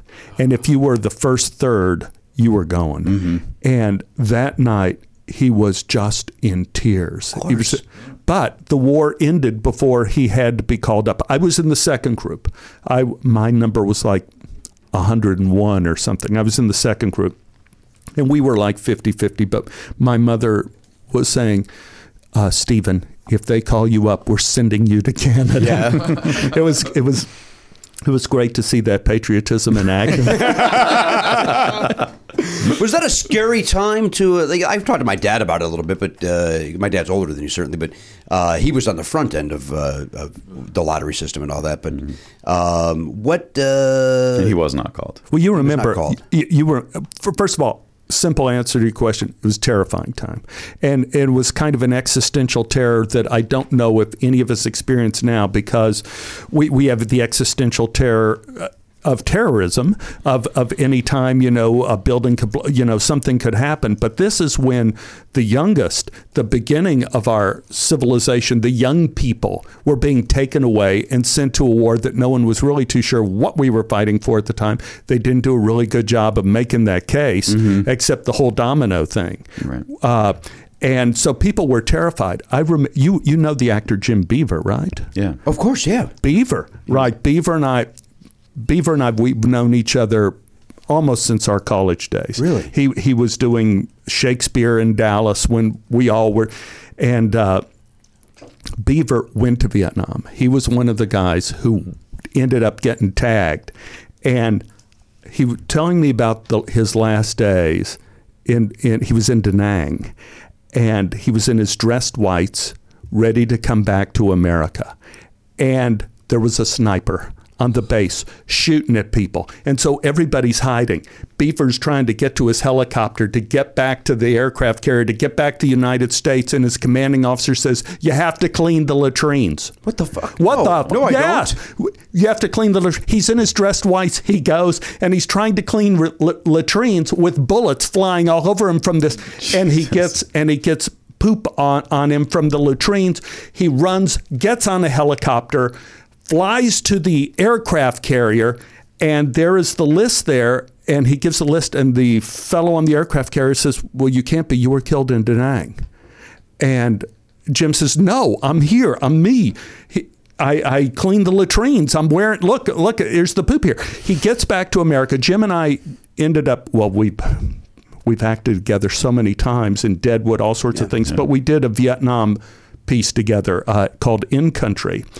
And Wait, you were in country I was in In Country. with Bruce Willis. yes, I was. I don't remember you being in that. Oddly enough, Well, I that's love that because I movie. was so deeply into character. I bet, of You course, probably of thought I course. was a different person. Uh, Pat Richardson was my wife on that, and oh, I have a Bruce Willis story too for that. But anyway, uh, we went to see the Vietnam Memorial, and I'll be damned. Beaver told me it was true. His name's on there. His name is Oh, on my God. the memorial. That's crazy. So, you know, it is both the horror of Vietnam and probably why wars have a difficulty in being successful because of bureaucracy involved with wars. They never got his name off the list that he was shot in Da Nang when he was cleaning the latrines. Wow. His name is on the damn wall. Oh wow. Oh, yeah. How you doing? You know, Yeah. you know, coma. What the hell just happened? No, I just I, Is there a delay on your headphones? You know, Jim. You know, Cecily Adams, Jim's uh, Yes. wife, uh, directed me. Uh, and it was a great friend of mine in a uh, improv show at one of our sketch show, and I was great friends with Cecily. I got to know Jim a little bit. Uh, always a nice man, and uh, he's in a, a show that I watch, Supernatural. yeah, Yes, he's yes. great. He's another one of you guys. He's who's- another Yeah, He's totally. and Uh, great in Deadwood as you were. Great in Deadwood. Because everyone was on Deadwood. Everybody, yeah, there Yeah, was that a was- clunker in Deadwood. that was- that It's was- my favorite show of all time. an amazing, amazing experience, amazing cast, amazing everything. Uh, everybody wanted, uh, well, David Milch wanted to shoot by natural light, which means that you had to be there before sunrise every day. And we would have breakfast at 5 a.m. or something in the dark. Then you would rehearse the scene with the director in the dark and do it. And then David Milch would come and say, like, yeah, yeah, but I think maybe we should have a cattle stampede during the scene. He go, what? Huh? What? Okay, let's get the cattle together, and when the sun comes up, we'll shoot it. And so you had the scene like you and me talking here, and you go, hey, how are you? Now suddenly there's 200 cattle running down the street. You go, hey, how are you? you never knew what was going to happen on that show. It was it was crazy. I remember I had a scene with Ian McShane. Okay, you, if you've seen the show, you know how difficult the l- speeches were. The Yeah, lines. It's yeah. like some kind of backward Shakespeare or something. So I get a call from the. Uh, what the, the production assistant, you know, saying, Stephen, you're up tomorrow. We we wrote a, a scene for you, and you're first up. And I go, guys, guys. they sent me, and I had this monologue uh, with paragraphs of backward Shakespeare and stuff. I go, guys, guys, you can't have me first up. I, I, I'm not going to be able to learn this. And go, Stephen, you're first up. And I go, I will pay you if you put me in a different place. Really, I will. And he goes, No, Stephen, two hundred dollars. I'll give you two hundred dollars if you move me to ten in the morning. No, Stephen, you're first up. Five hundred bucks. We're gonna give you Five hundred bucks, man. No, we were up. I had to do this scene with Ian. He didn't know his lines. I didn't know my lines. Not at all. Ian McShane. And so he says, "This is what you do, Stephen." I can't do that accent of his. He does have a really neat, Yeah. unique. that kind of Irish English. eh, And he says, Look at my ear like I'm looking at your ear now, right? And from the cameras, it'll look like I'm looking at you, right? And you're looking at my ear here. Yeah. Don't look at my eye, look at my ear. And you just say, Well, sir, you know, and you start your first line.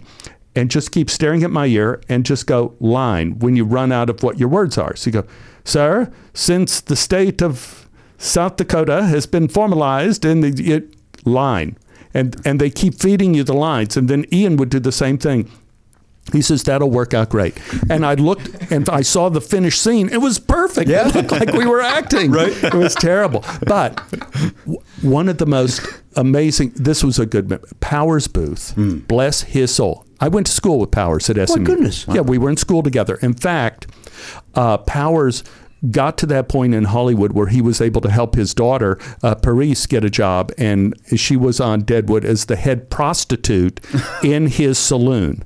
So that's the kind of dad Powers is. now, I had to have pseudo sex with Paris Booth. Oh no, in a bathtub. Yes, in Deadwood. Right. So. Um, so Paris was very nervous, and and I said, Paris, like you've known me for years. Just imagine me drunk at your dad's house, drinking a beer, and we're in the hot tub together. No, Willie, no, don't think of that. Just, just imagine I'm one of your. Don't even think of that.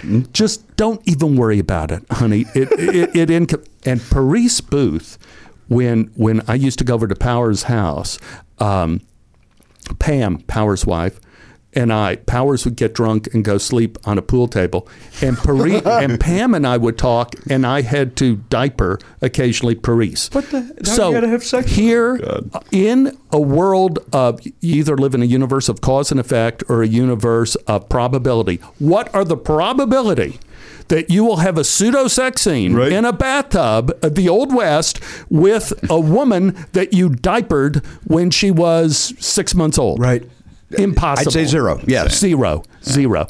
Uh, I, s- I saw Paris at Powers um, Memorial, which, by the way, was one of the greatest memorials I've ever been to. There was so much laughter. There was so much joy. There was uh, so many tears and good tears and great power stories and Paris being one of them. It was so wonderful to see her again and she did forgive me for that scene. Uh, Powers, of course, was on Nashville that we loved. He was. my, One of my favorite movies, Southern Comfort. Southern Great Comfort. Southern Comfort. Fabulous. Uh, that would became my love affair with Powers Booth. You know Pam and Powers, the Booths. Um, great names, right? Yeah. Uh, so circle back to you. I, I don't want to forget about it. Uh, Bruce Willis in Country. Yeah, Bruce Willis in country. So we were shooting in Paducah. We were shooting in Paducah, Kentucky, and they were having a heat wave. So outside it was like 118. I'm, I'm not exaggerating. It was like 117, 118. And we were shooting in a diner where the temperature was close to 150. Jesus. 150. Now, I had a tattoo on my chest for encounter. Maybe that's why you don't remember me, is that I had a tattoo on my chest. And who? No, who, how were you? Were you related to Bruce Willis? Were you a, an I was army just, buddy? I was an army. I Okay. was a Vietnam vet too, and I was the crazy one. Okay, so I was the the idiosyncratic crazy one. Uh, so because I had this tattoo, they couldn't put me in the diner because the tattoo would melt, and they put me in the vacuum cleaner store across the street that had air conditioning, and they brought me in. Can I ask a question about the tattoo before you go on? Yep. I'm always fascinated when there's tattoos on a character that a per, human being that doesn't have a tattoo in real life. Yes. How long does it take to get that tattoo put on? And do they do it every day, or do you get a, a, maybe a week of worth out uh, of work out of it? every day. And uh, it was, in my case, it was a tattoo of my neighborhood, of my house and the car, and ev- my of just the block. And they would paint it on, and it would take about over an hour. And like when we did uh, Memento, I mean. Uh, you know, tattoos. All those tattoos are painted on like just each time. Uh, each time. Each time, yeah. oh, like it this- takes so long to, to do because, of course, the tattoos change too in Memento. Right, Right. yeah. So so every every day on In Country, I had the tattoo painted on. It was color, and it was the kind of thing that would melt. It- it- and uh, So you're you're the uh, the vacuum cleaner I'm in the shop. vacuum cleaner store, and Bruce doesn't want to come in and shoot because it's too hot. And so we, uh, Beaver, me, John Terry, we're all sitting in there getting ready to do the scene. We rehearse. They bring me out to rehearse, but then they have to get me back if Bruce isn't. co- Bruce doesn't come out of the trailer. He doesn't come out of the trailer. Then he comes into the room sucking on a. Uh, a popsicle. It says, "How you guys doing? You know, how's it how's it going?" And we ended up almost getting nothing done that day because of that. When we finished the movie, uh, we were at the cast party over at the old Chasins. Bruce Willis got us all together, all of us guys together, and he said, "Guys, I owe you a huge apology." He said that first day when we were shooting in the diner, and it was so hot in there, I didn't want to shoot in there. I wanted them to air condition the place. I was an asshole. Wow. I was a huge fucking asshole. And the reason I was an asshole is because I was scared. I was scared of doing this part. Everyone said, you can't do a dramatic part, you're a comedic actor. And I was afraid I was going to fail and I was a jerk. And this movie would not have gotten made if you guys didn't stand up and keep working through my behavior. Wow. And I salute you and I thank you. And I think we have a great movie here. And I always, um, you, you know, you can't help but love Bruce for, for that kind of thing. Of course. And he was terrific in the movie. And of course, later he did Die Hard and then he was like a hero. Yeah. He's doing okay, right? Yeah. Did you ever break out the harmonica on set? Did you ever play a tune for you?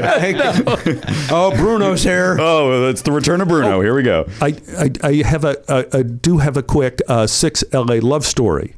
Uh, yeah, the, the six LA love story uh, that we just finished. This you were you're talking before of what is it like, you know, when you're an actor and, and you have the 150 degrees. You work in the hun- in my contract. Uh, Michael uh, Dunaway, our, our dir- we had in my contract that I would have a private dressing facility because you don't know where you're going to be. And so we were shooting up at Will Rogers State Park, and my private dressing facility was a horse stable. Oh, no. a horse stable.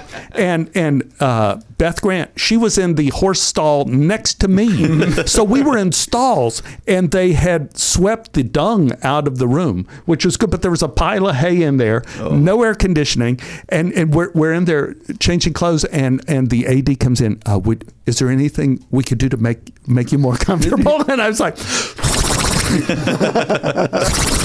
Idiot. We're fine. you know, that is the world of independent filmmaking. Yeah. Yeah. But we had a good time. We had a do good it. And if what I can tell from your I- uh, IMDb page, you don't say no. You know, occasionally I say no. Occasion when when for ex- when they want you when they want you to do a film, for example, in which murder is is like songs in a musical.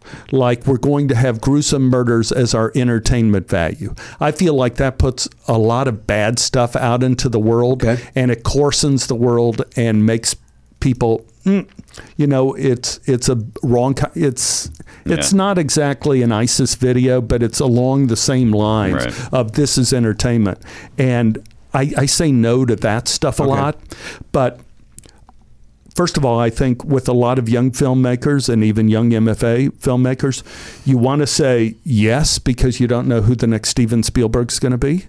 And if you have time and, and the energy to do that, and then some jobs you take just because they're going to pay you and you need a money gig. And some jobs you take because you love the script and it becomes an art gig. So there are different reasons, more reasons to say yes than no. But money gig for you, you, you you're consistent. You're, you're not. There's never where you're looking at Anne and going, "We need." Uh, uh, There were one years- day With the money she spends on cake. Come on, that's a good point. No, you, you know it, it. The the problem with acting is is you the you can't rely on good works in the future. E- Each each job could be your very last that you ever have, and so you. It, it is a lifestyle where you really have to save and you have to prepare for the worst all the time, which most people don't do. Um, so recently, it's been good. Yeah, I don't. I, I actually cannot remember a time where you. w- I didn't see you working, and but right now you're regular on two different series. Well, I maybe three. Well, I, I I was you know on Silicon Valley for a couple of years. Right. Goldberg's. I've done kind of a recurring role on that for about four four years, I think. Uh, one day at a time, I'm a regular on that show. And uh, I was going to be a regular on White Famous, but that got canceled. What's White Uh, Famous? That it was, pretty much going to be part of the universe of Californication. Right. Jamie Foxx was, uh, Jay Farrow was the star of it. it was Right, right. hilarious. It Yeah. was on Showtime, but my character was a little too much like Harvey Weinstein. Oh. And they, uh, yeah, oh yeah. So they got rid of you. No, they got rid of the show. The whole show because of you. Not because of Oh, No, me. I remember Heaven- you. No, That's the no. spill button. You're from the neighborhood. They won't stop talking about it. Yeah, oh, yeah, The guy at yeah. the 7-Eleven wouldn't shut up about it when I went over there to get my Cajun sausage. Remember Steven Slurpee? Remember- Hey, you, got, you brought down a whole show. Oh, guess who's back? Tobo and his Slurpee. Yep. They talk about him. Uh, Stephen Tobolowsky is here. Now, Elliot, uh, anything else over the weekend that uh, we need to uh, circle back on? I mean, nothing's. I made a thing. What does that mean you made a thing? I made this thing. It's a dice tower. What is that? I heard you manufacture that from like special wood. Did, he tell you that off the air? We heard him. He walked right through this room. I said, "What is that?" He ignored me and went in there to show Ryan Because because Ryan was the one who had who had a particular interest. Ryan is a game guy too. All right, so I guess it's a gaming thing. Elliot, I, I don't uh, care. I'll say it. and and, and that's Did you show Oliver though? Oliver might be I interested didn't in have a that. chance You know, the ten-year-old. What does that mean? A, what did you call it? A, a dice, tower. So dice basically tower. what you do is you, you put you put dice in the top. Yeah. It bounces around inside and comes out another hole. Ah. And and that instead of just rolling dice, Finally, I can stop rolling these dice. So laborious. Oh, man. I want to see the infomercial for the dice tower. I when does it end with the rolling? kind of love it. So what do you you, hold, you stand it up? Is that the premise? I'm going to defend Elliot here. That's a great idea. I don't. Because- because if I think you- it's kind of cool too. It when looks you cool. roll the dice, and All right. sometimes you lose them. They go flying let's off the Ste- let uh, table. Steven do it. What, what, you carry your dice with you? well, I, I brought this because I, I, I got it out of my car because Ryan had, had mentioned that he was in. By the way, it's also beautiful looking. I'm not gonna. I It mean, looks like, a, like an old book. oh, my God. Did you want to do that maybe towards the camera? But these, It wasn't these- gonna be on camera. But these are these are odd dice. They were- What what Yeah, those are role playing game dice. They're polyhedrals Yeah. polyhedrals? Okay, and uh, they're small ones. they're heavy. Your Yeah. tone. Is that a Mm. heavy die? Yeah, yeah, They're, they're, metal. very heavy. Watch They're out. metal? I love that Yeah. that Sticks album, Polyhedrals. It's fantastic. Boy, these are. Have you felt these? I, look, I've got a wrist injury from all the dice rolling I've been doing, so I couldn't even. Well, luckily we got this new item. Oh, what's you'll, that? You'll never have to. What is you still it? have to lift them though. Yeah, yeah. Can you work Well- on something where they it lifts the die? I could just put it I on like, would like sort of that. conveyor belt, like a. you know what? That's actually, escalator for dice? I've never thought about that, but it should be a thing where when it gets down to the bottom, you just push a thing and it puts it back. Yeah. At the Goes top. back up like that. Conveyor belt. Oh, there was, there's a mousetrap do that maybe? It's very nice. Yeah, this is, It is really well done, Elliot. Thank you, sir. And I this mean, is you know, if you really you know, going congratulations to a Wiccan- on that. Yeah, What's a Wiccan? what would that be called? a Wiccan's a Going to person. Wiccan. A Wiccan is a It's a person. It's a, a person. A All wi- right, hang on, hang, hang on. I don't want to. Got it. I got it. I got it. I you got should have it. just put it right through the tower. You could All have right. Oh, yeah, here we go. Hey, Elliot, get it- get the- show the tower. Here we go. This is how it works. Bring it in. Everybody, this is how the dice First of all, tower look at works. the beautiful uh, ornamentation on this thing. It looks like Hang a on, bound. before you do it, uh, wh- what is it called when uh, the- a Wiccan and a warlock they, they have a ceremony? Is it- Coven. A What is it? Well, A that's a coven. group Thank of you. witches. A coven. yeah. Yeah. I think it's I think it's pronounced coven. That's from a movie. Uh, Right, It's a from, callback um, to Uh, a- was an American movie, right? American movie, yeah. One of the one of the best documentaries. Oh, Oh, come on. my You God. gotta be shitting me. Maybe you don't need that. I missed one. Hold on. Oh boy. Yeah, you can't lose that one. Uh, All right, Stephen. I, tell me- yeah, I think I That's a rolled a ten on polyhedron. clumsiness. Stephen, I'm going to tell you something about in country that you won't care about. Uh, I remember Roger Ebert saying that he's never cried harder at a movie, or, and maybe I'm uh, misremembering exactly what he said. Uh, that he never cried harder at a movie, and Great. Uh, I went to see it in the motion picture house and uh, waiting, and I'm watching. I'm going. I'm liking this movie, and but I I don't under what the hell is he talking about. Then the scene where uh, Bruce Willis goes with his mother, or his, his aunt, I forget who it is, the character, and they go look at the wall. Yes. And I was sobbed like an idiot, like embarrassed. I was with a dating girl named Jennifer at the time. Like she's looking over at me and like uncontrollable. Like I- like I've never so- I, I've since sobbed, but at the time, uh, that's a great movie and, and underrated. Nobody talks about it. I've never heard of it. Oh, Garen, you'll love it. I remember. great. Yeah, it's terrific. It's almost. I feel like it comes up a lot in, in talking about great Vietnam movies. Uh, Yeah. and I never saw because I was. I think I was too young when it came out. You- I- and I it was never went and it back. was it was different than platoon and, and, Yeah. and that platoon was about you know this was a guy coming back and that Yeah. was about being in country this is about coming back Yeah. Oliver Oliver Platt obviously starred in Platoon. Yeah. that was the story of him And- watching Platoon. Yeah, which was a terrific documentary and coming home, right? That was also great, The great Right. John Voight John Voight. Mm-hmm. John Voight seems to have his head on his shoulders these days Yeah, I mean, Isn't he nuts? Isn't Uh, how he long going does it right-wing? take So- to digest an event like Vietnam before it become a movie? You, you know, because all Yeah. those movies were kind of coming out at the same time. and right I'm late thinking, 80s early 90s maybe Yeah, yeah, yeah. Yeah. Uh, although Apocalypse Now was like 79 or something. Oh, Well, they, that's they true. got in early and uh, This is the end. pretty crazy. Listen to that song today. Yeah. A lot of you and your hatred of the Doors. I do hate the doors. Yeah. Boy, do I love. You know, I, I think I love them. Do you like the door? That's kind of your generation's uh, tunes. Do you like yeah, the doors? I, I like the Doors a lot. Yeah. Uh, but but I, I feel like somehow the band was there was too many drugs, and they could have gone on for a long time and p- produced a lot of great music. But I feel like they all fell apart because they were all too stoned. Also, one of them died. Oh yeah, That played into this. that that mattered. Who would know? We, we Were they did the- together when he died? I don't- Allegedly, Oh yeah, that's true. He could still be walking around France. Uh, yeah, no, they were together because then they put Okay. out an album uh, called Other Voices or something similar to that. Uh, with uh, they sang because Jim was not. Yeah. Okay. and and it was it may be folk legend, but the uh, A and M recording, is- the Herb Alpert, you know that was that A and M recording. That's A&M, yeah. Okay. yeah. Over at that studio, Which is now Henson.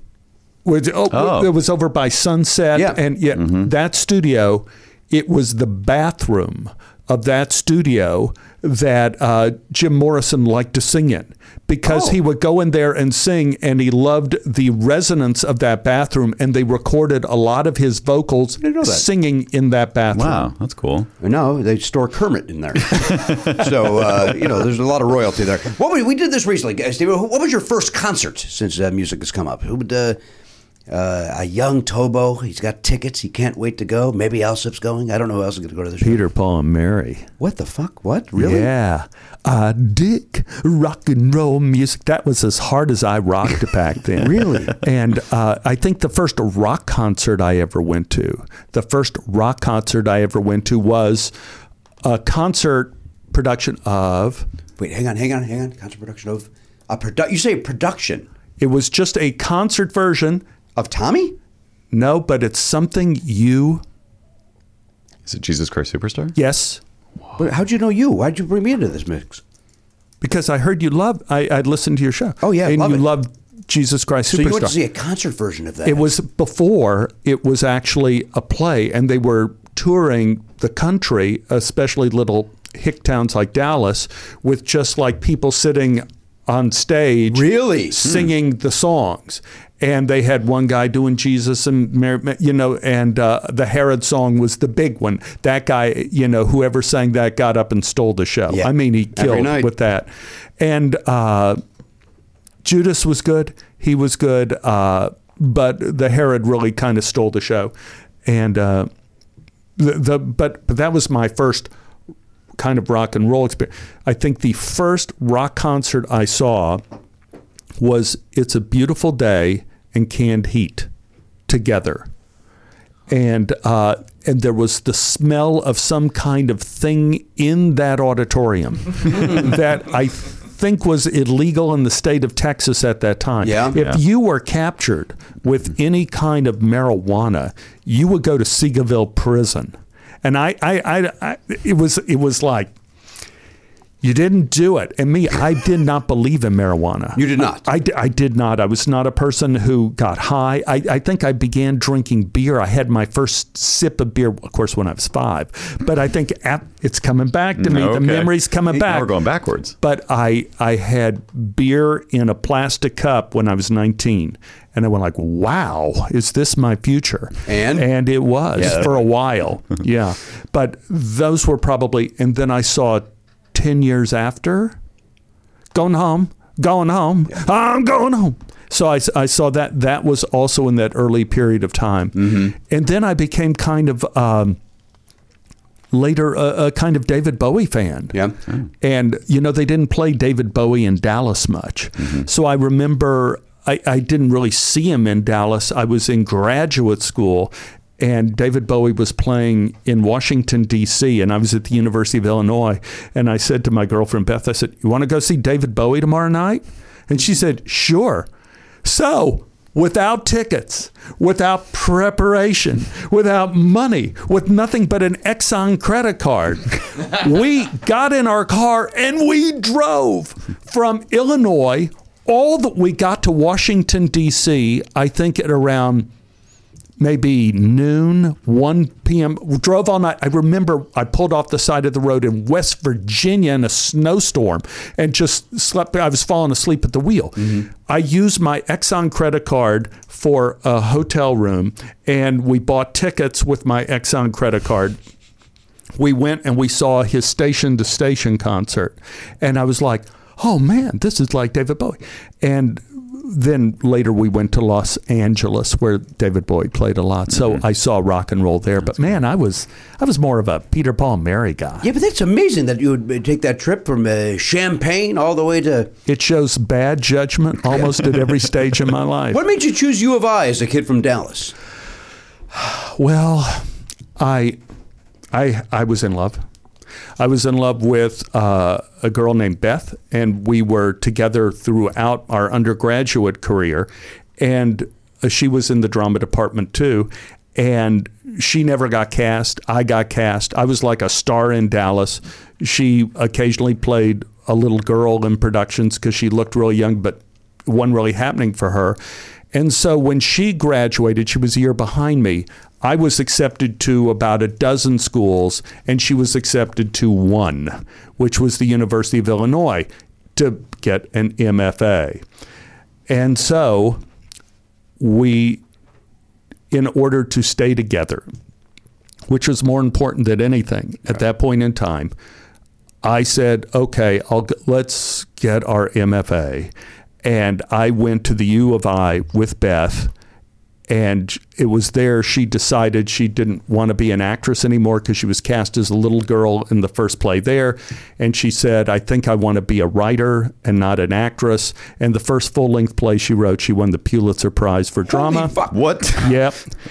Uh, she ended her play ended up on Broadway, ran there for two three years. She got a two million dollar contract to turn it into a film. She was nominated for Academy Award and a Tony. And What was uh, the play? It was Crimes of the Heart. Oh my God. And uh, and so you know, suddenly we went from nowhere to living in a house on the hill uh, with with Beth's moolah. Uh, Jonathan Demme loved her writing and wanted to do one of her pieces, and uh, you know, Beth and I were leaving uh, uh, exercise class one day, and Jonathan Demi's car pulls up and he says, Hey, you guys want to come see the new mo- movie I'm working on? And I go, Sure, yeah. So we jump in the car and Jonathan drives us to the Academy. It's a 1900 seat theater. And there it was the movie he was working on, Stop Making Sense. so the, the only people in the theater were David Byrne, Tina, Chris, Jerry, and Jonathan Demi, his ex wife Evelyn, Beth, and me. So all of us in this, and it was the first time I really heard the Talking Heads with David Byrne sitting behind me, and like watching my every move. Afterwards, we go to a Chinese theater, uh, a Chinese theater. Did I say that? You did, but we- restaurant. It was a restaurant Yeah. because Mhm. we ate food. And David cornered me, and he said, "Like, tell me everything bad about the movie. I want to know everything bad. I don't want to hear any compliments." And I said, "Well, David, I really thought it was like one of the best movies I've ever seen in my life. I have nothing bad to say about Stop Making Sense." We talked for a couple of hours, and then he asked if Beth and I had a house with a swimming pool, and I said, "Well, actually, yes, we do now because she's moneybags." And he said, well, he's shooting a video for his new song, uh, Road to Nowhere. He says, can we shoot the underwater scenes and the water scenes in your swimming pool? I said, sure. So David comes and and if you go on to Yo- YouTube, is that what you kids use? that YouTube thing on Yeah. the computer, and you look up Road to Nowhere. The water scenes in that video were shot in our backyard with with David Byrne shooting that in our backyard, and. Um, I, I cooked uh, salmon for dinner that night and opened up a little bottle of wine. And Beth said, kind of to David, "You got anything?" You know, like what everybody says, were you working on anything? He said, Well, um, I was always thinking of maybe doing a film. I wanted to call True Stories. Uh, whenever the band were always on the road, w- we always see these things in the 7 Eleven about these incredible, ridiculous true stories where you know they can't be true. And Beth said, Well, you should talk to my sweetie, meaning me, because he hears tones coming from people, which. Uh, was something I used to do in college. I used to listen and hear people's tones and be able to tell them all about themselves. Wait, what does what what do tones mean? Don't ask me. I have no idea. But it, wa- it was terrible. We- it wa- when I was 19, uh, we went on a movement retreat in, in our college, and the teacher said, all right, I want us to all hold hands and breathe. And breathing was a big exercise back in the 1970s. And we held hands. Still very popular, by the It's- way. I- I think it's gonna catch on. It certainly It's is gonna in be this around. room. I do it all the time. And and Metro. and he says, "I want us all to go around the fire and say the first thing that comes to your head." And so we were all terrified. I was, of course, sober.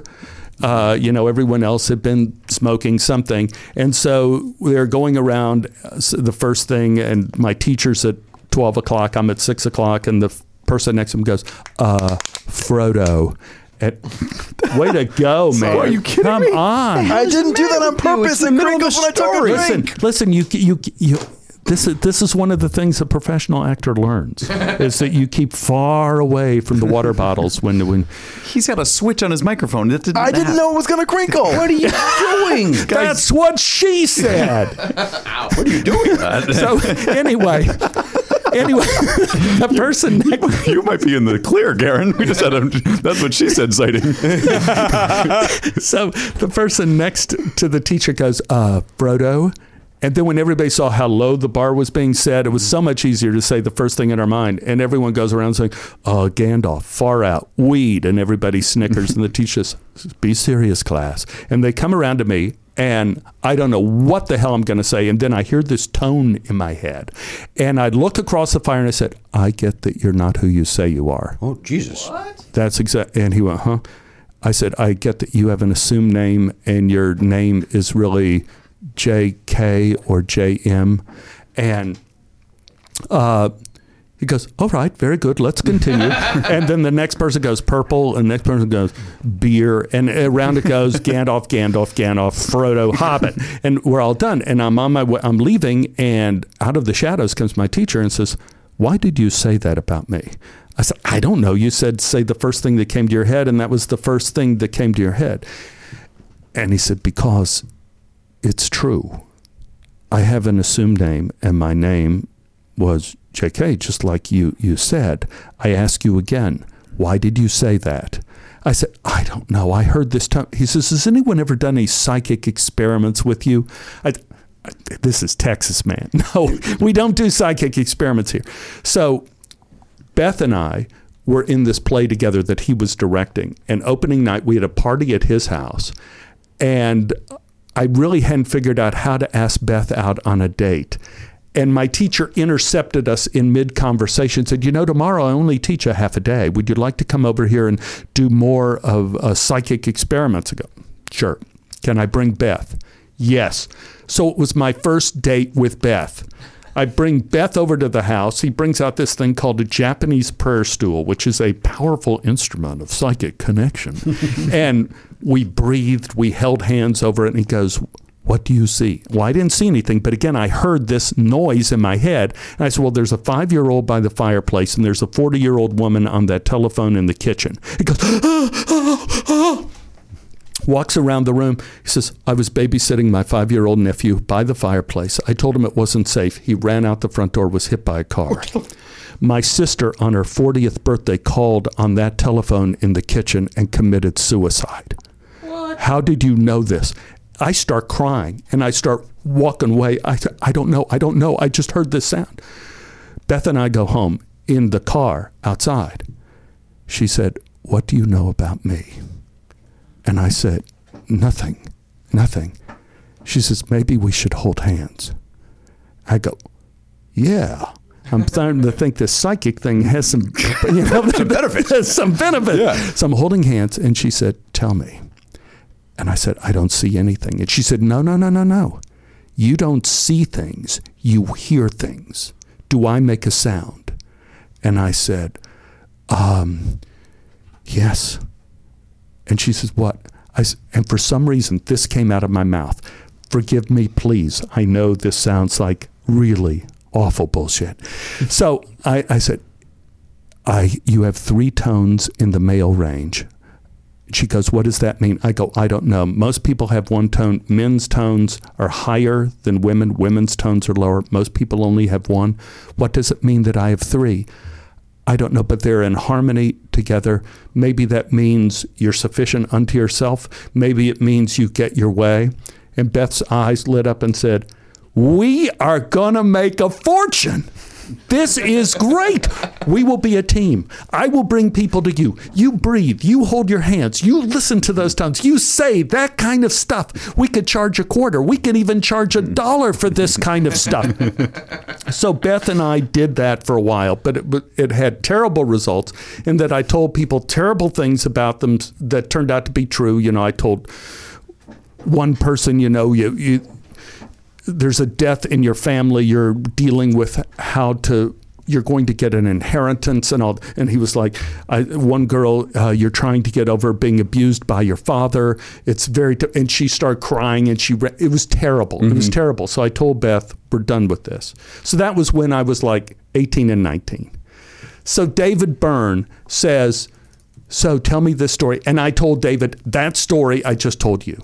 Beth and I ended up being hired to write the screenplay of True Stories, which we had to deliver in 19 days. Oh my God. So for your screenwriting MFA, that is a bear to write a complete first draft in 19 days. So we did it. David Byrne never said a word. Never heard a word from David for a year. I'm driving in the Hollywood Hills, and there, there's a knock on my window in my car to stop sign. It's David Byrne on a bicycle.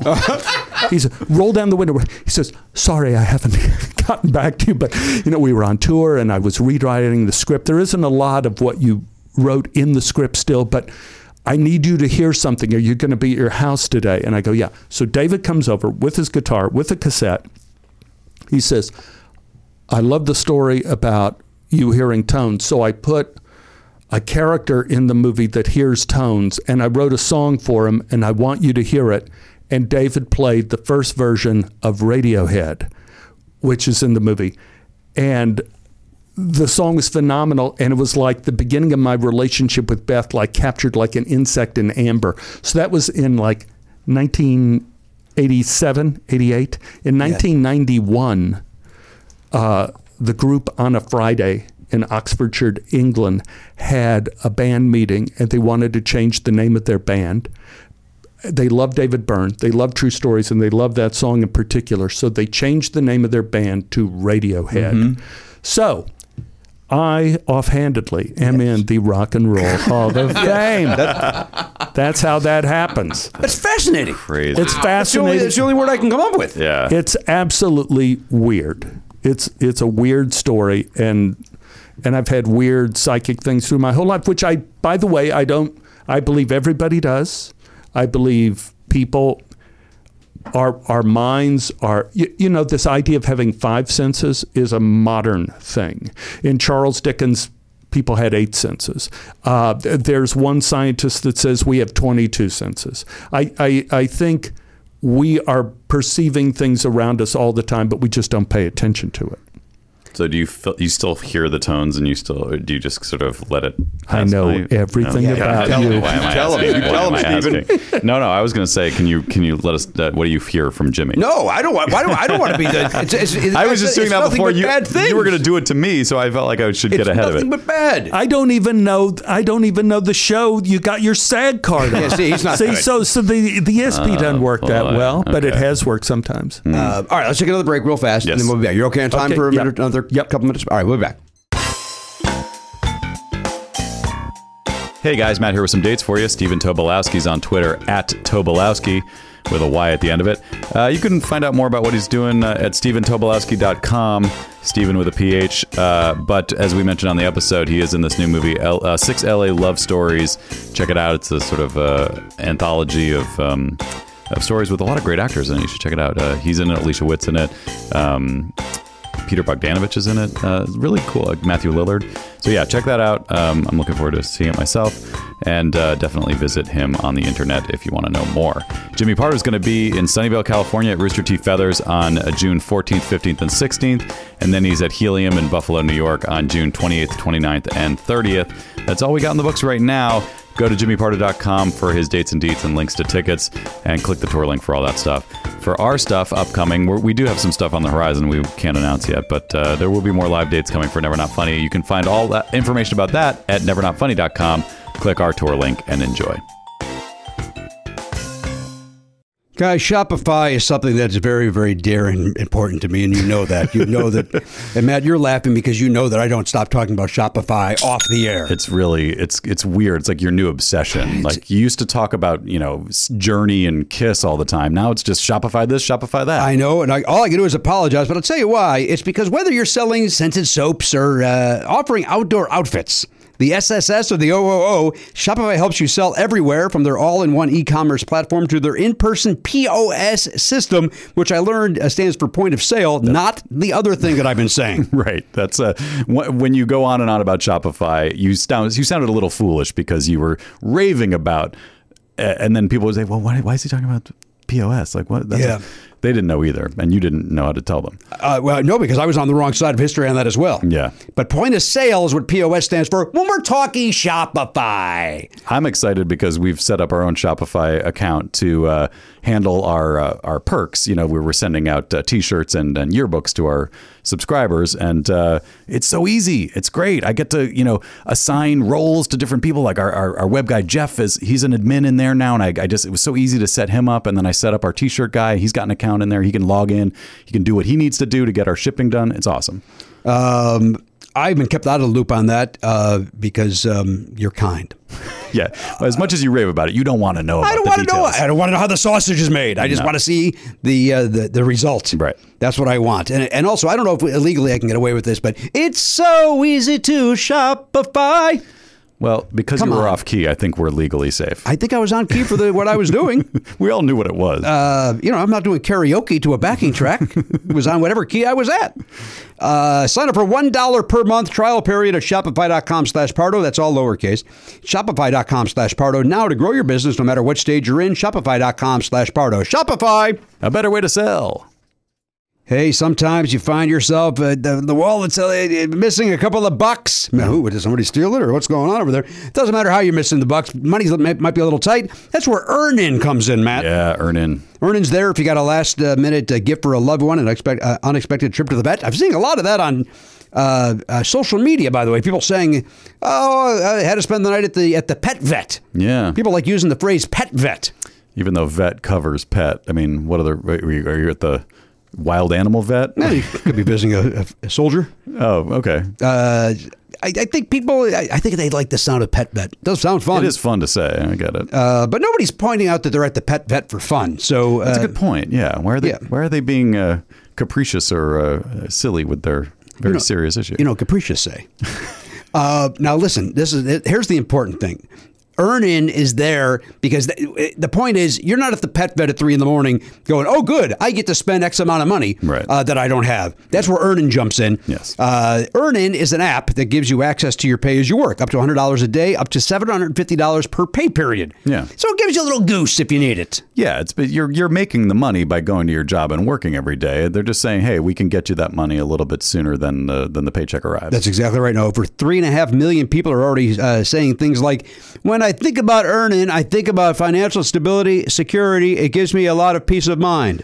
That's what they're saying. they say it like that. Yeah, they- I would think there'd be a little more uh, excitement. in no, their the- voice. these are people that uh, you, you know when they're giving a testimonial, they're caught off guard, and they're, then they- they're not comfortable in front of a microphone. That's They're- these exactly are right. not professional These aren't pros broadcasters. like we are. Yeah, they, they, they sound stilted, but that's real. That's genuine. Thank you. Ma- Matt, again, it gives them peace of mind.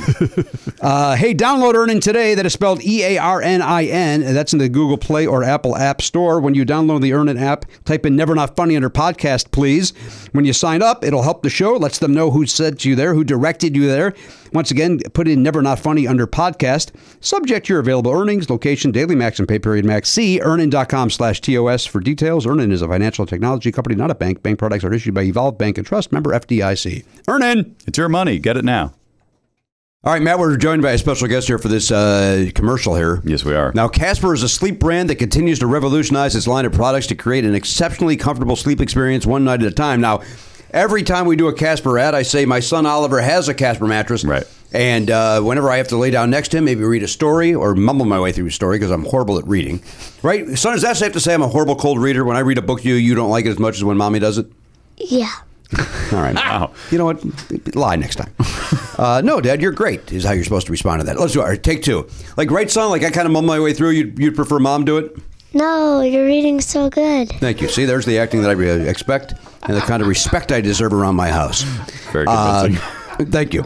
Now listen, Casper mattress. My son Oliver sleeps on a Casper mattress. Oliver, your thoughts on Casper mattress?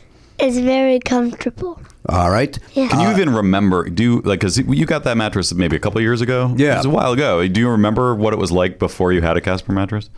no. That's You don't remember That's it. uh, you've but if got you such did a good remember, life. Would you say that it, you're sleeping better than you ever have since you switched to a Casper mattress? Yeah.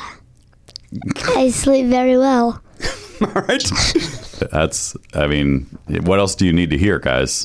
All right, I want to know why you're locking up. Uh, This is an What are embarrassment. you talking about? He's locking up. He's this guy doesn't stop talking from morning to night. Well, I think he's doing great. I Otherwise, know he's he- being me. yeah, Elliot- Maybe you overheard the episode and he's like, I, whatever I do, I will not be like Elliot on the show. We don't. uh, You got to show him your uh, pillbox later. um, uh, That might all right. not have come up yet on the show. Yeah. Okay. Uh, so, uh, Oliver, any other thoughts about the Casper mattress? Um. Yeah, it's super comfortable. Mm-hmm. And uh, What do you like about it, Oliver? You like the breathable design? yes, Would you say it has uh, what what kind of bounce and sink do you think it has? Like too much bounce, too much sink, or not enough, or maybe what third thing? um. Well, I'm a light person, so I don't sink that much. No, that's but true. I sink enough. So it's like just the right sink. Just the right sink? Would you also say just the right bounce? Yes. All right. bounce. Terrific. And you sleep? Use it every night. Yes. Uh, now there's three mattress models, Oliver. We got the original Casper, we got the Wave, and we got the Essential. You of course have the original. Uh, Casper mattresses uh, are perfectly designed to soothe and cradle your natural geometry. You agree with that? yes. All right. Uh, we already mentioned the breathable design. Now it's delivered right to your door in a small. Do you remember when it showed up in that box? No. You don't remember it. Boy, mean, look, look, this guy, he's never going to know what it was like before Casper. No, he's not. And you know what? And he's, he's getting to an age too where we got to bump up for a twin. Maybe get him a full or a queen. That- that Are would we Mm-hmm. be close to exciting. that? No. No. I think, ch- I think you can sleep in a. It's a twin. I slept on it's a twin until I was twenty something years old. Right. I, yeah, that's what I went to college and the beds were twin beds. And these are. I'm sorry, Oliver. Are we, are we keeping you? Oh, God, if Matt talks one more time about his oh my college God, his experience. college days. Here we go. Here goes Bill Knapp with his college years. Uh, we get it. You're educated. God. Such a windbag. um, all right, Oliver. Uh, now, the best part of your mattress, uh, Oliver, you remember when we opened up that mattress? I said to you, uh, you get used to this thing. You've got 100 days to try it out. you got to give me an answer in 100 days. Remember that? No. Yeah. of course you do. Uh, it comes with a 100 night risk free sleep on it trial. After all, you spend about a third of your life, Oliver, sleeping, so you should be comfortable. Oliver, what time do you go to bed at night? Um, eight or eight thirty, depending on if it's a school day. All right, school night is what eight o'clock. Yes. Weekends are eight thirty. Yeah. But you go in there, and what time do you th- would you say you fall asleep? If mom's reading to you, you fall asleep. Uh, what time do you think on your caf- on your comfortable Casper mattress? Um, well, after I read a little bit of my book, pretty quickly Mm-hmm. normally. But now, if Dad puts you to sleep, very quickly, right? Well, because I read to myself. yeah, you don't so want me that- reading to you. I've literally been banned from reading to my son in my house. Maybe Oliver, maybe you should read to him because he has so so much trouble with it. you could help him out a little. That's a good point. What What are you reading right now, Jimmy? You reading anything? Uh, Mein Kampf. Uh, oh, wow, really? That's what I went with because I thought it'd be inappropriate because it's a child. You read very inappropriate, but also maybe even inappropriate to make the joke in front of your child. But I don't know.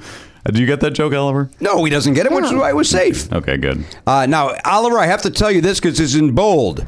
Uh, oh, well, I guess we already covered that. You love it. You love your Casper mattress. Yeah, it's a, it's yeah. You say to me every night, Father, it's time for bed. I can't wait to hit the Casper. Here's a question: Have you ever had a, Have you ever gone to a sleepover, like another friend's house? Yes.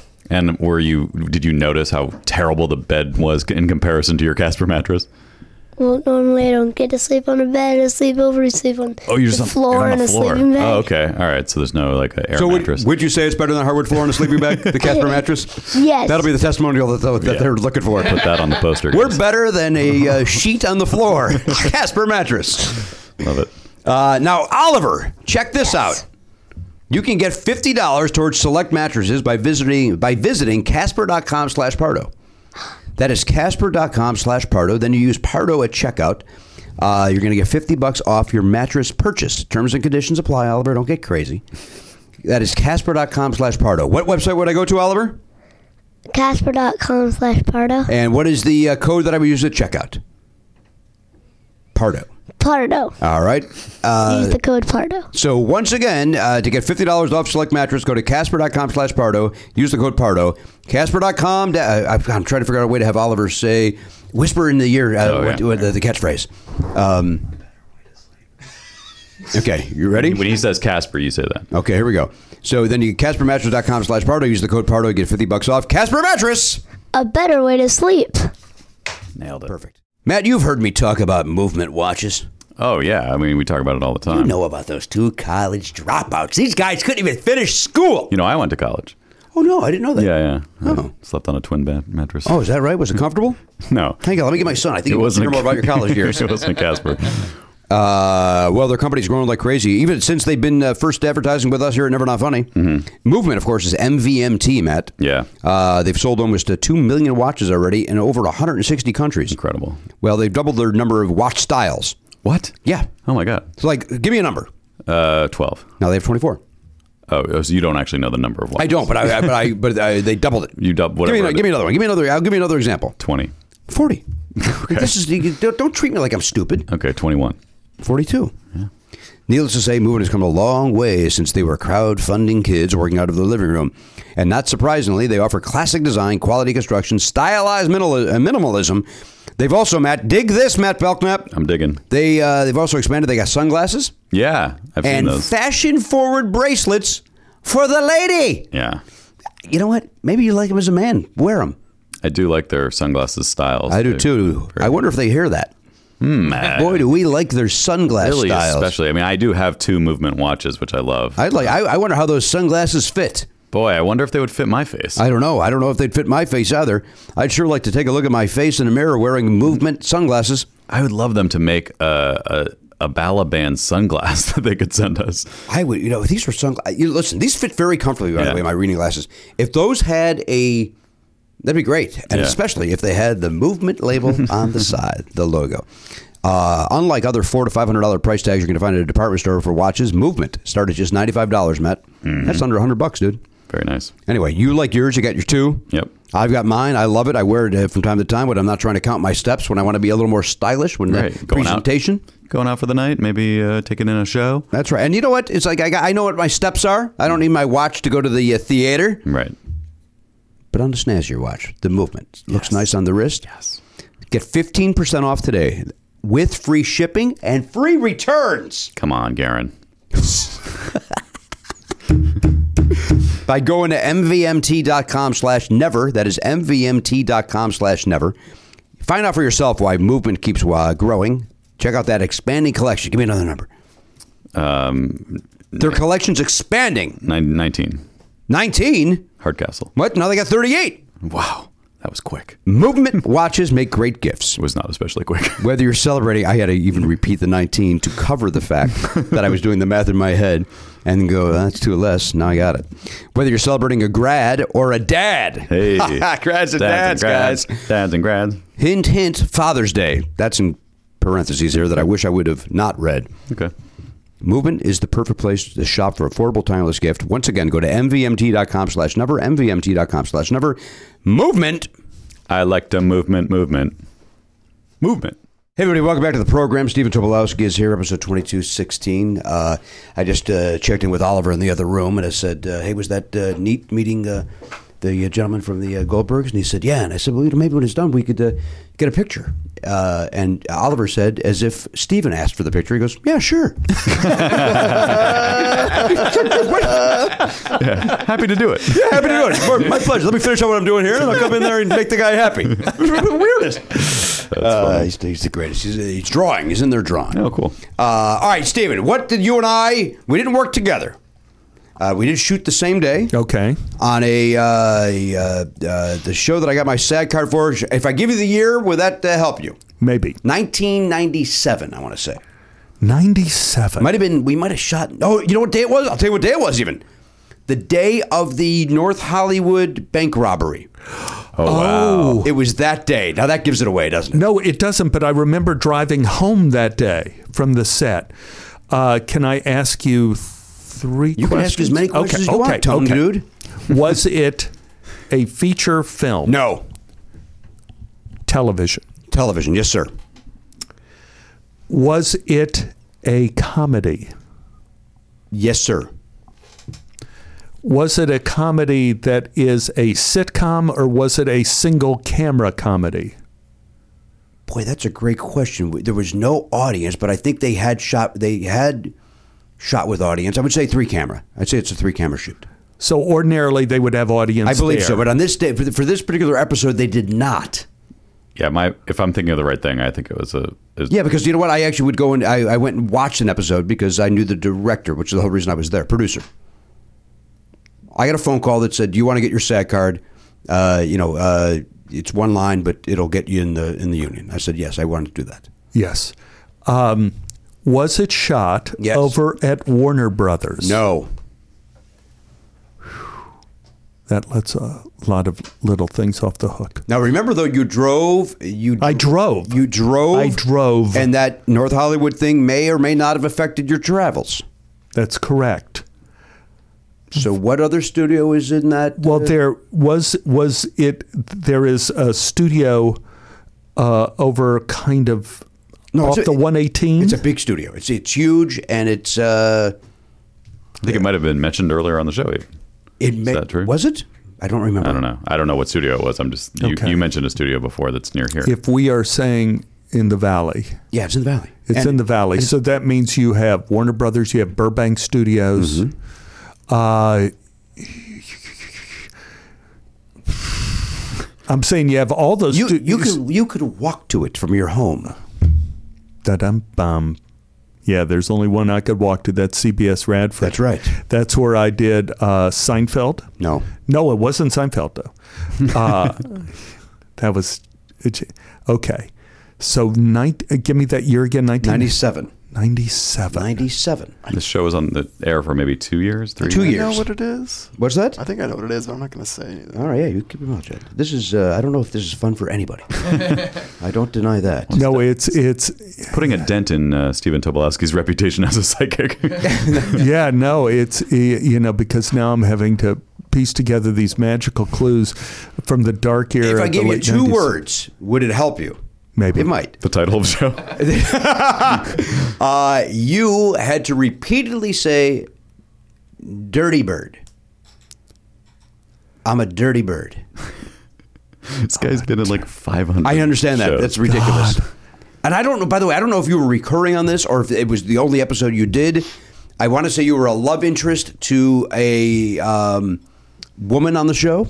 It was. It, don't tell me it was Mark Brazil. No, and and doing uh, uh, '70s show. No, it was not because that was there. But I also did. I was But also Jimmy on that. was I also also did one because I episode of did that. have a romantic thing with uh, Donna Hessman. with, With Hot Donna? with Hot Oh, Donna. that's right. Oh, I you were the made out DJ. with- no, no, no. I Wait. was I was her professor, and That's I had right. to French kiss her on a desk. But you know, I also French kissed Kurtwood Smith once. Well, but that was off camera. Yeah, that was that was that was in Picket Fences. Oh, David Kelly called me. I'm gonna get back to it. I know you will. David Kelly called me on the phone and said, "Do you know Kurtwood Smith?" And I go, "Yeah, yeah. I've worked with Kurtwood a couple times." He says, "How would you feel about kissing him?" and I go, "Okay, David. That I, I think we're gonna be fine." He, s- he says, "I mean, really kissing him. Would you French kiss Kurtwood Smith?" I said, "If I'm in a David Kelly show, I will French kiss Kurtwood Smith." And it was picket fences, and we it was called "Be My Valentine," and we were dual serial killers. So half the show, you think I'm the serial killer, but then I'm someone who's on the trail of who is I'm saying I'm on the trail of the serial killer, and then the other half of the show we think Kurtwood is a serial killer, and the denouement what happens is when we come in, Kurtwood puts comes and puts the gun on me, and walks up close to me with the gun, and then we start kissing, and then our heroine uh, was that Kathy Baker at that time. She was on that show. I'm, She I'm was trying to Tom Skerritt's see if wife. she was if she was the heroine uh, in this particular, and she sees that we're kissing. Okay, let's get back to um the studio. CBS, CBS Radford. This is a show that I don't know. Most people probably won't remember. Female lead. Female Yep. lead. Yep. Big star. At I that would- time, At that huge. time. And she, she, I believe she has a show on the air currently, but a drama. Mm-hmm. I think that's still on the air. I'm not sure. I, now, Dirty Bird is ringing a bell with me a little bit, but um, And by the way, I just got a residual check for this for three cents last week. Congratulations. It was a three cent residual check. it wasn't Tia Leone. Yes. So, Naked Truth. The Naked Truth. Oh, Damn. Uh, let me explain this. Bing, I would say even. I would say total Bing. Let me let me say this. Yes. First of all, congratulations on that SAG Thank you card. so much. It's really coming in handy. Yes. I- It's done very well for me. Uh, so I got the phone call that morning, that morning saying, Are you available today to do Naked Truth? And I go, huh? Yeah, we're going to shoot it today. Can you come here and, and do the. So they sent me the material. I'm memorizing the material. And as I recall, I come in and do kind of a speech and leave. that was it. Yes. That's Right one before reason. my scene. Yes.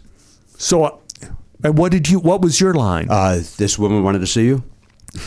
and you got your SAG card for that? This woman wanted to see you. See, And this don't is- and, and by the way, my first acting job. Don't think I didn't. You know, uh, yeah, what's the famous uh, bell? Uh, uh, Hark who goes there? Whatever that bell thing in Shakespeare, where the guy overthinks it and then fucks it up. Uh, it was that me driving to the set. This one wanted to see you. This woman wanted to see you. This one wanted to see you. Overthought it. Yeah, but, but I'm sure, and and three cents. I think I got something uh, for like three cents from Naked Truth. Also, yeah, yeah, Tia, love her. Boy, I love her. The, the, and the show, I think, uh, um, was George Wendt on that show as well? No, he was not. Uh, unless he was, and I'm not aware of it. It was Holland Taylor. Was like your love. interest of Holland some sort. Taylor. Uh, she's great, and she was also on the practice with me. I, Yes? I did. She was on the practice with me, and um Lisa Ann Walter was on that show. On Uh, Naked Truth. Naked Truth, Lisa Hmm. no, Ann She Walter. was not. I think that was, she was on. Wasn't it Nurses? No, No. that was the other guy. That was No, uh, she, had Stephanie her, Hodge. she had her own show. But but look, look up was Naked Lisa Ann Truth. Walter on there? It was Mark Roberts. It was maybe Daryl Savad. Was he? Yeah, it was Tay Leone, Daryl Savad, Holland Taylor, Tom Ver- Verica, Jake Sullivan, Mark Roberts, Dave Fontaine, Jonathan Penner, Jack Blessing, and Amy Ryan. Amy Ryan. Yes. Oh, love Amy Ryan. Remember, Jo- Jonathan Penner was uh, destined to be uh, a huge star. He was very good on there, and then it never happened. Can't picture him. He's very very handsome. But Amy Ryan is Amy Ryan from The Wire and uh, that all that stuff. Like she was on The Office for a while. Off on The Office. So good on The Oh, Office. she's great on The Office. Great. How do you know? You don't watch television. I watch The Office nonstop. Oh, I see. That's one that you watch. In fact, you know, now that it's on Comedy Central, you know, it's almost like uh, I go home and binge it, you know, because it's Comedy Central has three shows. Yep. The Office, Tosh Point O, and what that '70 show. Are they showing that nonstop as well? Oh, and and uh, South Park. They Right, had four right, right, shows. yeah. We did uh, Big Time in Hollywood, Florida on uh, Comedy Central, and it was like one of the funniest shows in the history of the world. And they canceled it because it there wasn't enough room on their schedule. It was, it was fitting into the office and taking away from the office. It would take You were away. also in uh, our friend show, uh, uh, Housewives, Hot Housewives. Uh, Oh, right the uh, with uh, those people, Danielle and th- those Dan- Casey. Oh, Right. come on, give me a break. Yeah. Those people are so damn funny. Yeah. Those people on the, the Hot Housewives of Orlando. That's- yes. Yeah. I I was terrible on that show. I could not I could not keep from laughing. it was they were so funny. Uh, so terrible. So they killed me and they wrote me off of the show. but it was it was a unique show. I remember we had one scene in which I went to the craft service table and they had a basket of peppers and like scotch bonnet peppers and i thought like oh well this is like some kind of trick like they've cooked these or it was a raw scotch bonnet pepper i took a bite of it and almost died Jesus, really? and i'm thinking who puts this out as a snack you know put this out with rat poison or something you know scotch bonnet pepper no but that was uh, housewives weird al yankovic i i got to watch him on that he was Nicest man in the fabulous. world. nicest guy in the world Mm. Very nice. just real sweetheart When a, a- a guy who's been doing this as long as you have, when you break on the set, do you get nervous that oh they're going to get mad at me, or do you feel like I'm not being professional, or you know what I know this happens and they're, everybody's going to roll with it, we'll just do another take? Is it a big deal? I guess my question. I on certain shows it is like if if you- I first of all I always feel badly about it You do. because it means that for some reason I haven't done the right work in the right place that I'm taking I don't have the right stakes that I would laugh at this. Uh, so I always feel badly about it. If it's a sitcom, I don't worry about it because we're going to do another take anyway. But if it's one camera and you're in a scene with like five other people and they have great takes, Mm-hmm.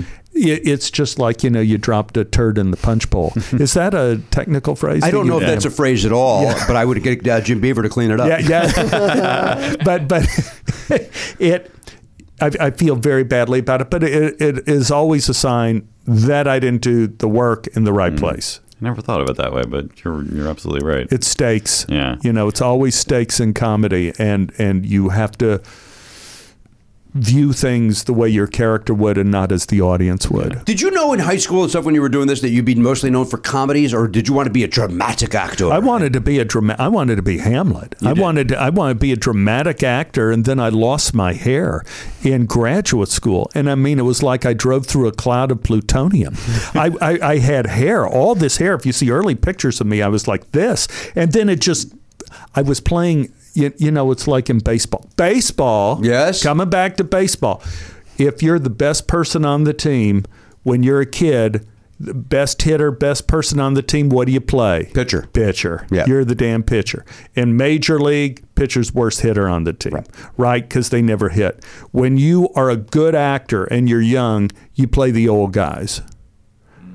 Yeah, be- you, you- you talk with your Walter Brennan accent, and they do your hair with streaks and tips, and you, and you played the old professor. So I played this old guy who was 86 years old with s- with gray spray in my hair for like two weeks. The show wrapped. I go to wash all the gray out, and my hair just falls out. What the? Yeah, and it was, and I was so Suspicious.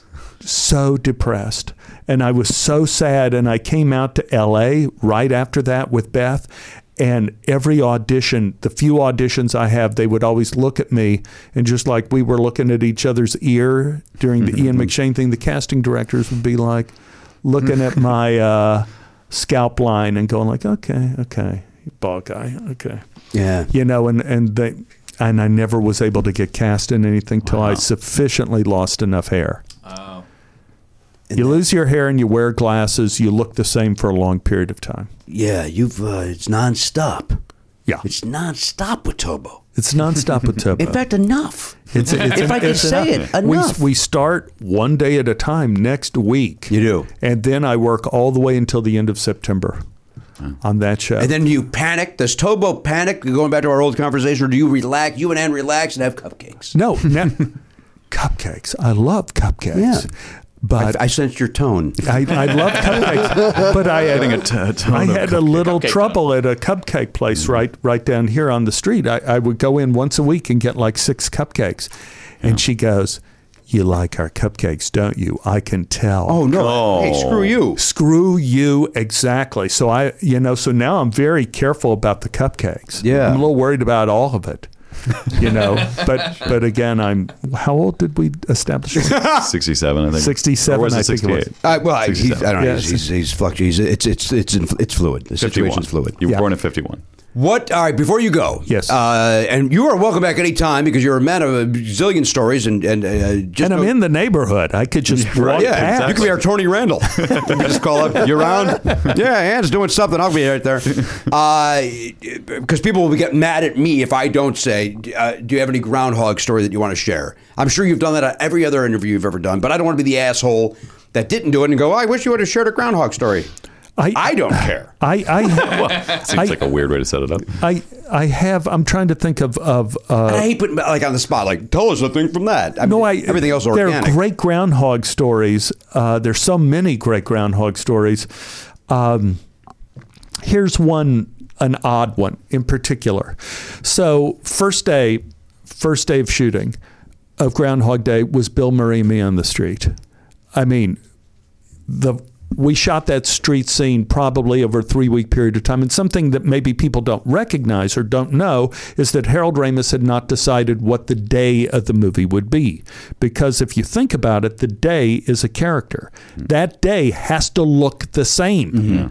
So he didn't know if it was going to be a sunny day, cloudy day, rainy day, or whatever. So Bill and I shot that scene multiple times in multiple weather conditions. So somewhere there is five versions of this movie, either in rain, snow, or whatever.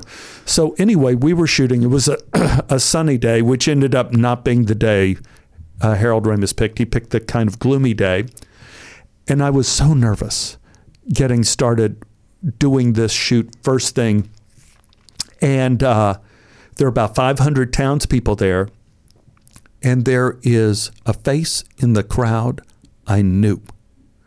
And that was the face of David Nichols. I had seen David Nichols four times in my life. The time before I saw David Nichols was when I was doing Great Balls of Fire. He was an art director on the movie. That's when I got married to Anne. Uh, the time before that, I saw David Nichols was the first day I came out to Los Angeles after graduate school. And David called me up and said, I heard you're in LA. I wanted to give you, here's the name of an agent maybe you could try. And would you like to come to lunch at the studio on a movie I'm working on, New York, New York? And the first day I came out to Los Angeles, I had lunch with, oh my God, with Robert De Niro, Liza Minnelli, Martin Scorsese, David Nichols, and me. First day, lunch. I'm thinking like, well, this isn't Here we bad. go. Here we go. Hollywood, baby. David Nichols. And the first time I saw David Nichols, I was 15 years old. I was in my first comedy in the one act play contest at Kimball High School. And David Nichols was a big star in Dallas, Texas. Uh, he was an actor then, not an artist and a designer. And he was brought in to help with the show. And David Nichols was the guy who taught me comic technique, how to set up a joke, how to hit my moment, how to pause. It was David Nichols who taught me all that comedy technique. And now here it was. I was so damn nervous getting ready to start Groundhog Day. And David looked at me and he gave me the two thumbs up and it gave me courage. It it heartened me. And as a side note, the AD it was his first job. His he was standing in the street, and if you recall, Ned, I walk, I stop, I turn in the street and see Bill and go, oh Phil, Phil, right? So I had to stop at exactly the same place in the street. So off camera is an AD, his first job, and he's like pointing at me, going like, "Now's the time to turn." That young man turned out to be the producer of Silicon Valley. So uh, I, I got to see Jim again, and he was my boss. Wow.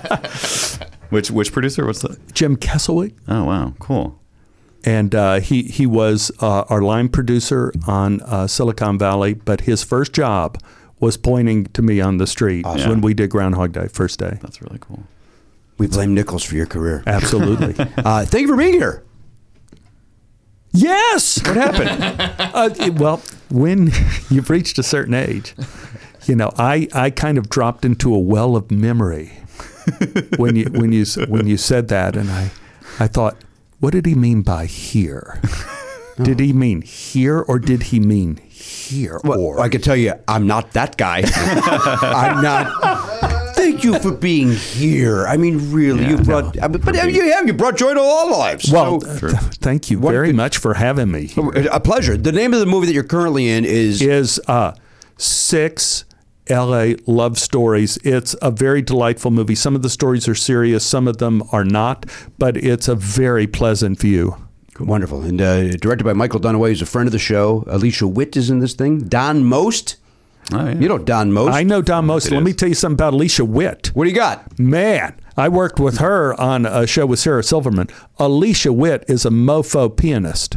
Yes. She could sit down at that piano and do Franz Liszt. I mean, she could pop that stuff right off. She is quite a talent, besides being beautiful and a great actor. Great actress. And, and she got a new, I think she has a new album coming out as Oh, well, Alicia Witt. She, of course, you remember her from Nashville. Yep. And Justified and lots of And great Justified, things. two great shows. You were never on Justified yet. I was. Uh, wait, you were not. I say yet. It's been It's canceled over, for three yeah. years. I was Wait, on you- Justified. You were? Why I don't I was. remember that? Why don't I remember all your great roles? Because he, he blends right into How it. old are you now? I'm 67 or 68. That's the problem. well, that's a Chicago song. Question 67 or 68. You're welcome, Chicago. I played a, an FBI agent. I was on a couple shows on Justified before they killed me, and they shot me on that show in the chest. And so, and this is how they do it on TV shows now.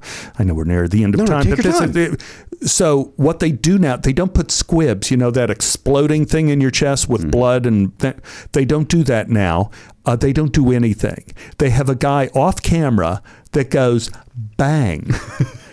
about that loud bang and the fellow who jerry burns in this case was pointing a gun at me and he just goes like like pretends that there's a kickback and you have to act like you, like you're a five-year-old kid and, and you do all this stuff and they add everything in post they add the fire coming out of the gun they add the sound they add the blood so i did this whole acting thing where i'm shot and it said in the chest and so i, I do all my acting for a man who's just shot in the chest by jerry and then later, I'm having an audition over at some studio, and a guy comes, Oh, I just finished doing uh, the work for you on Justified, and we made it a headshot. Whoa, Jesus. and so they shot me in the head. I said, But I did all my acting for the jazz.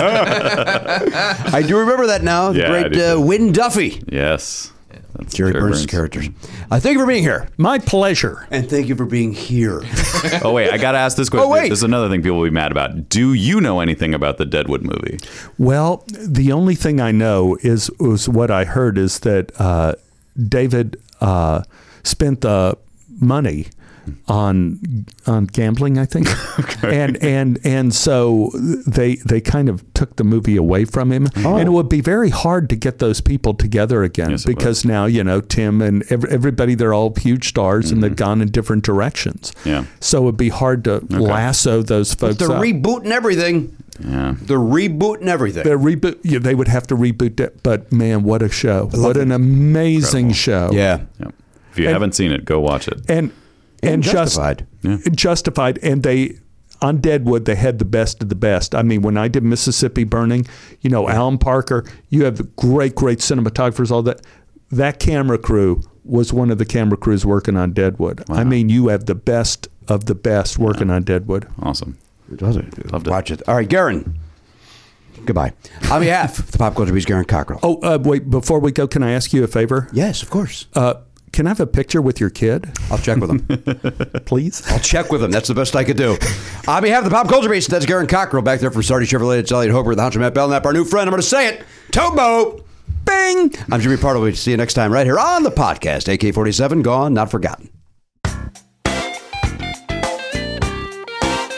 If you enjoy Never Not Funny, why not sign up for the Players Club? You get full video of every episode and an extra show every week when you become a member. Sign up now at podcast.com.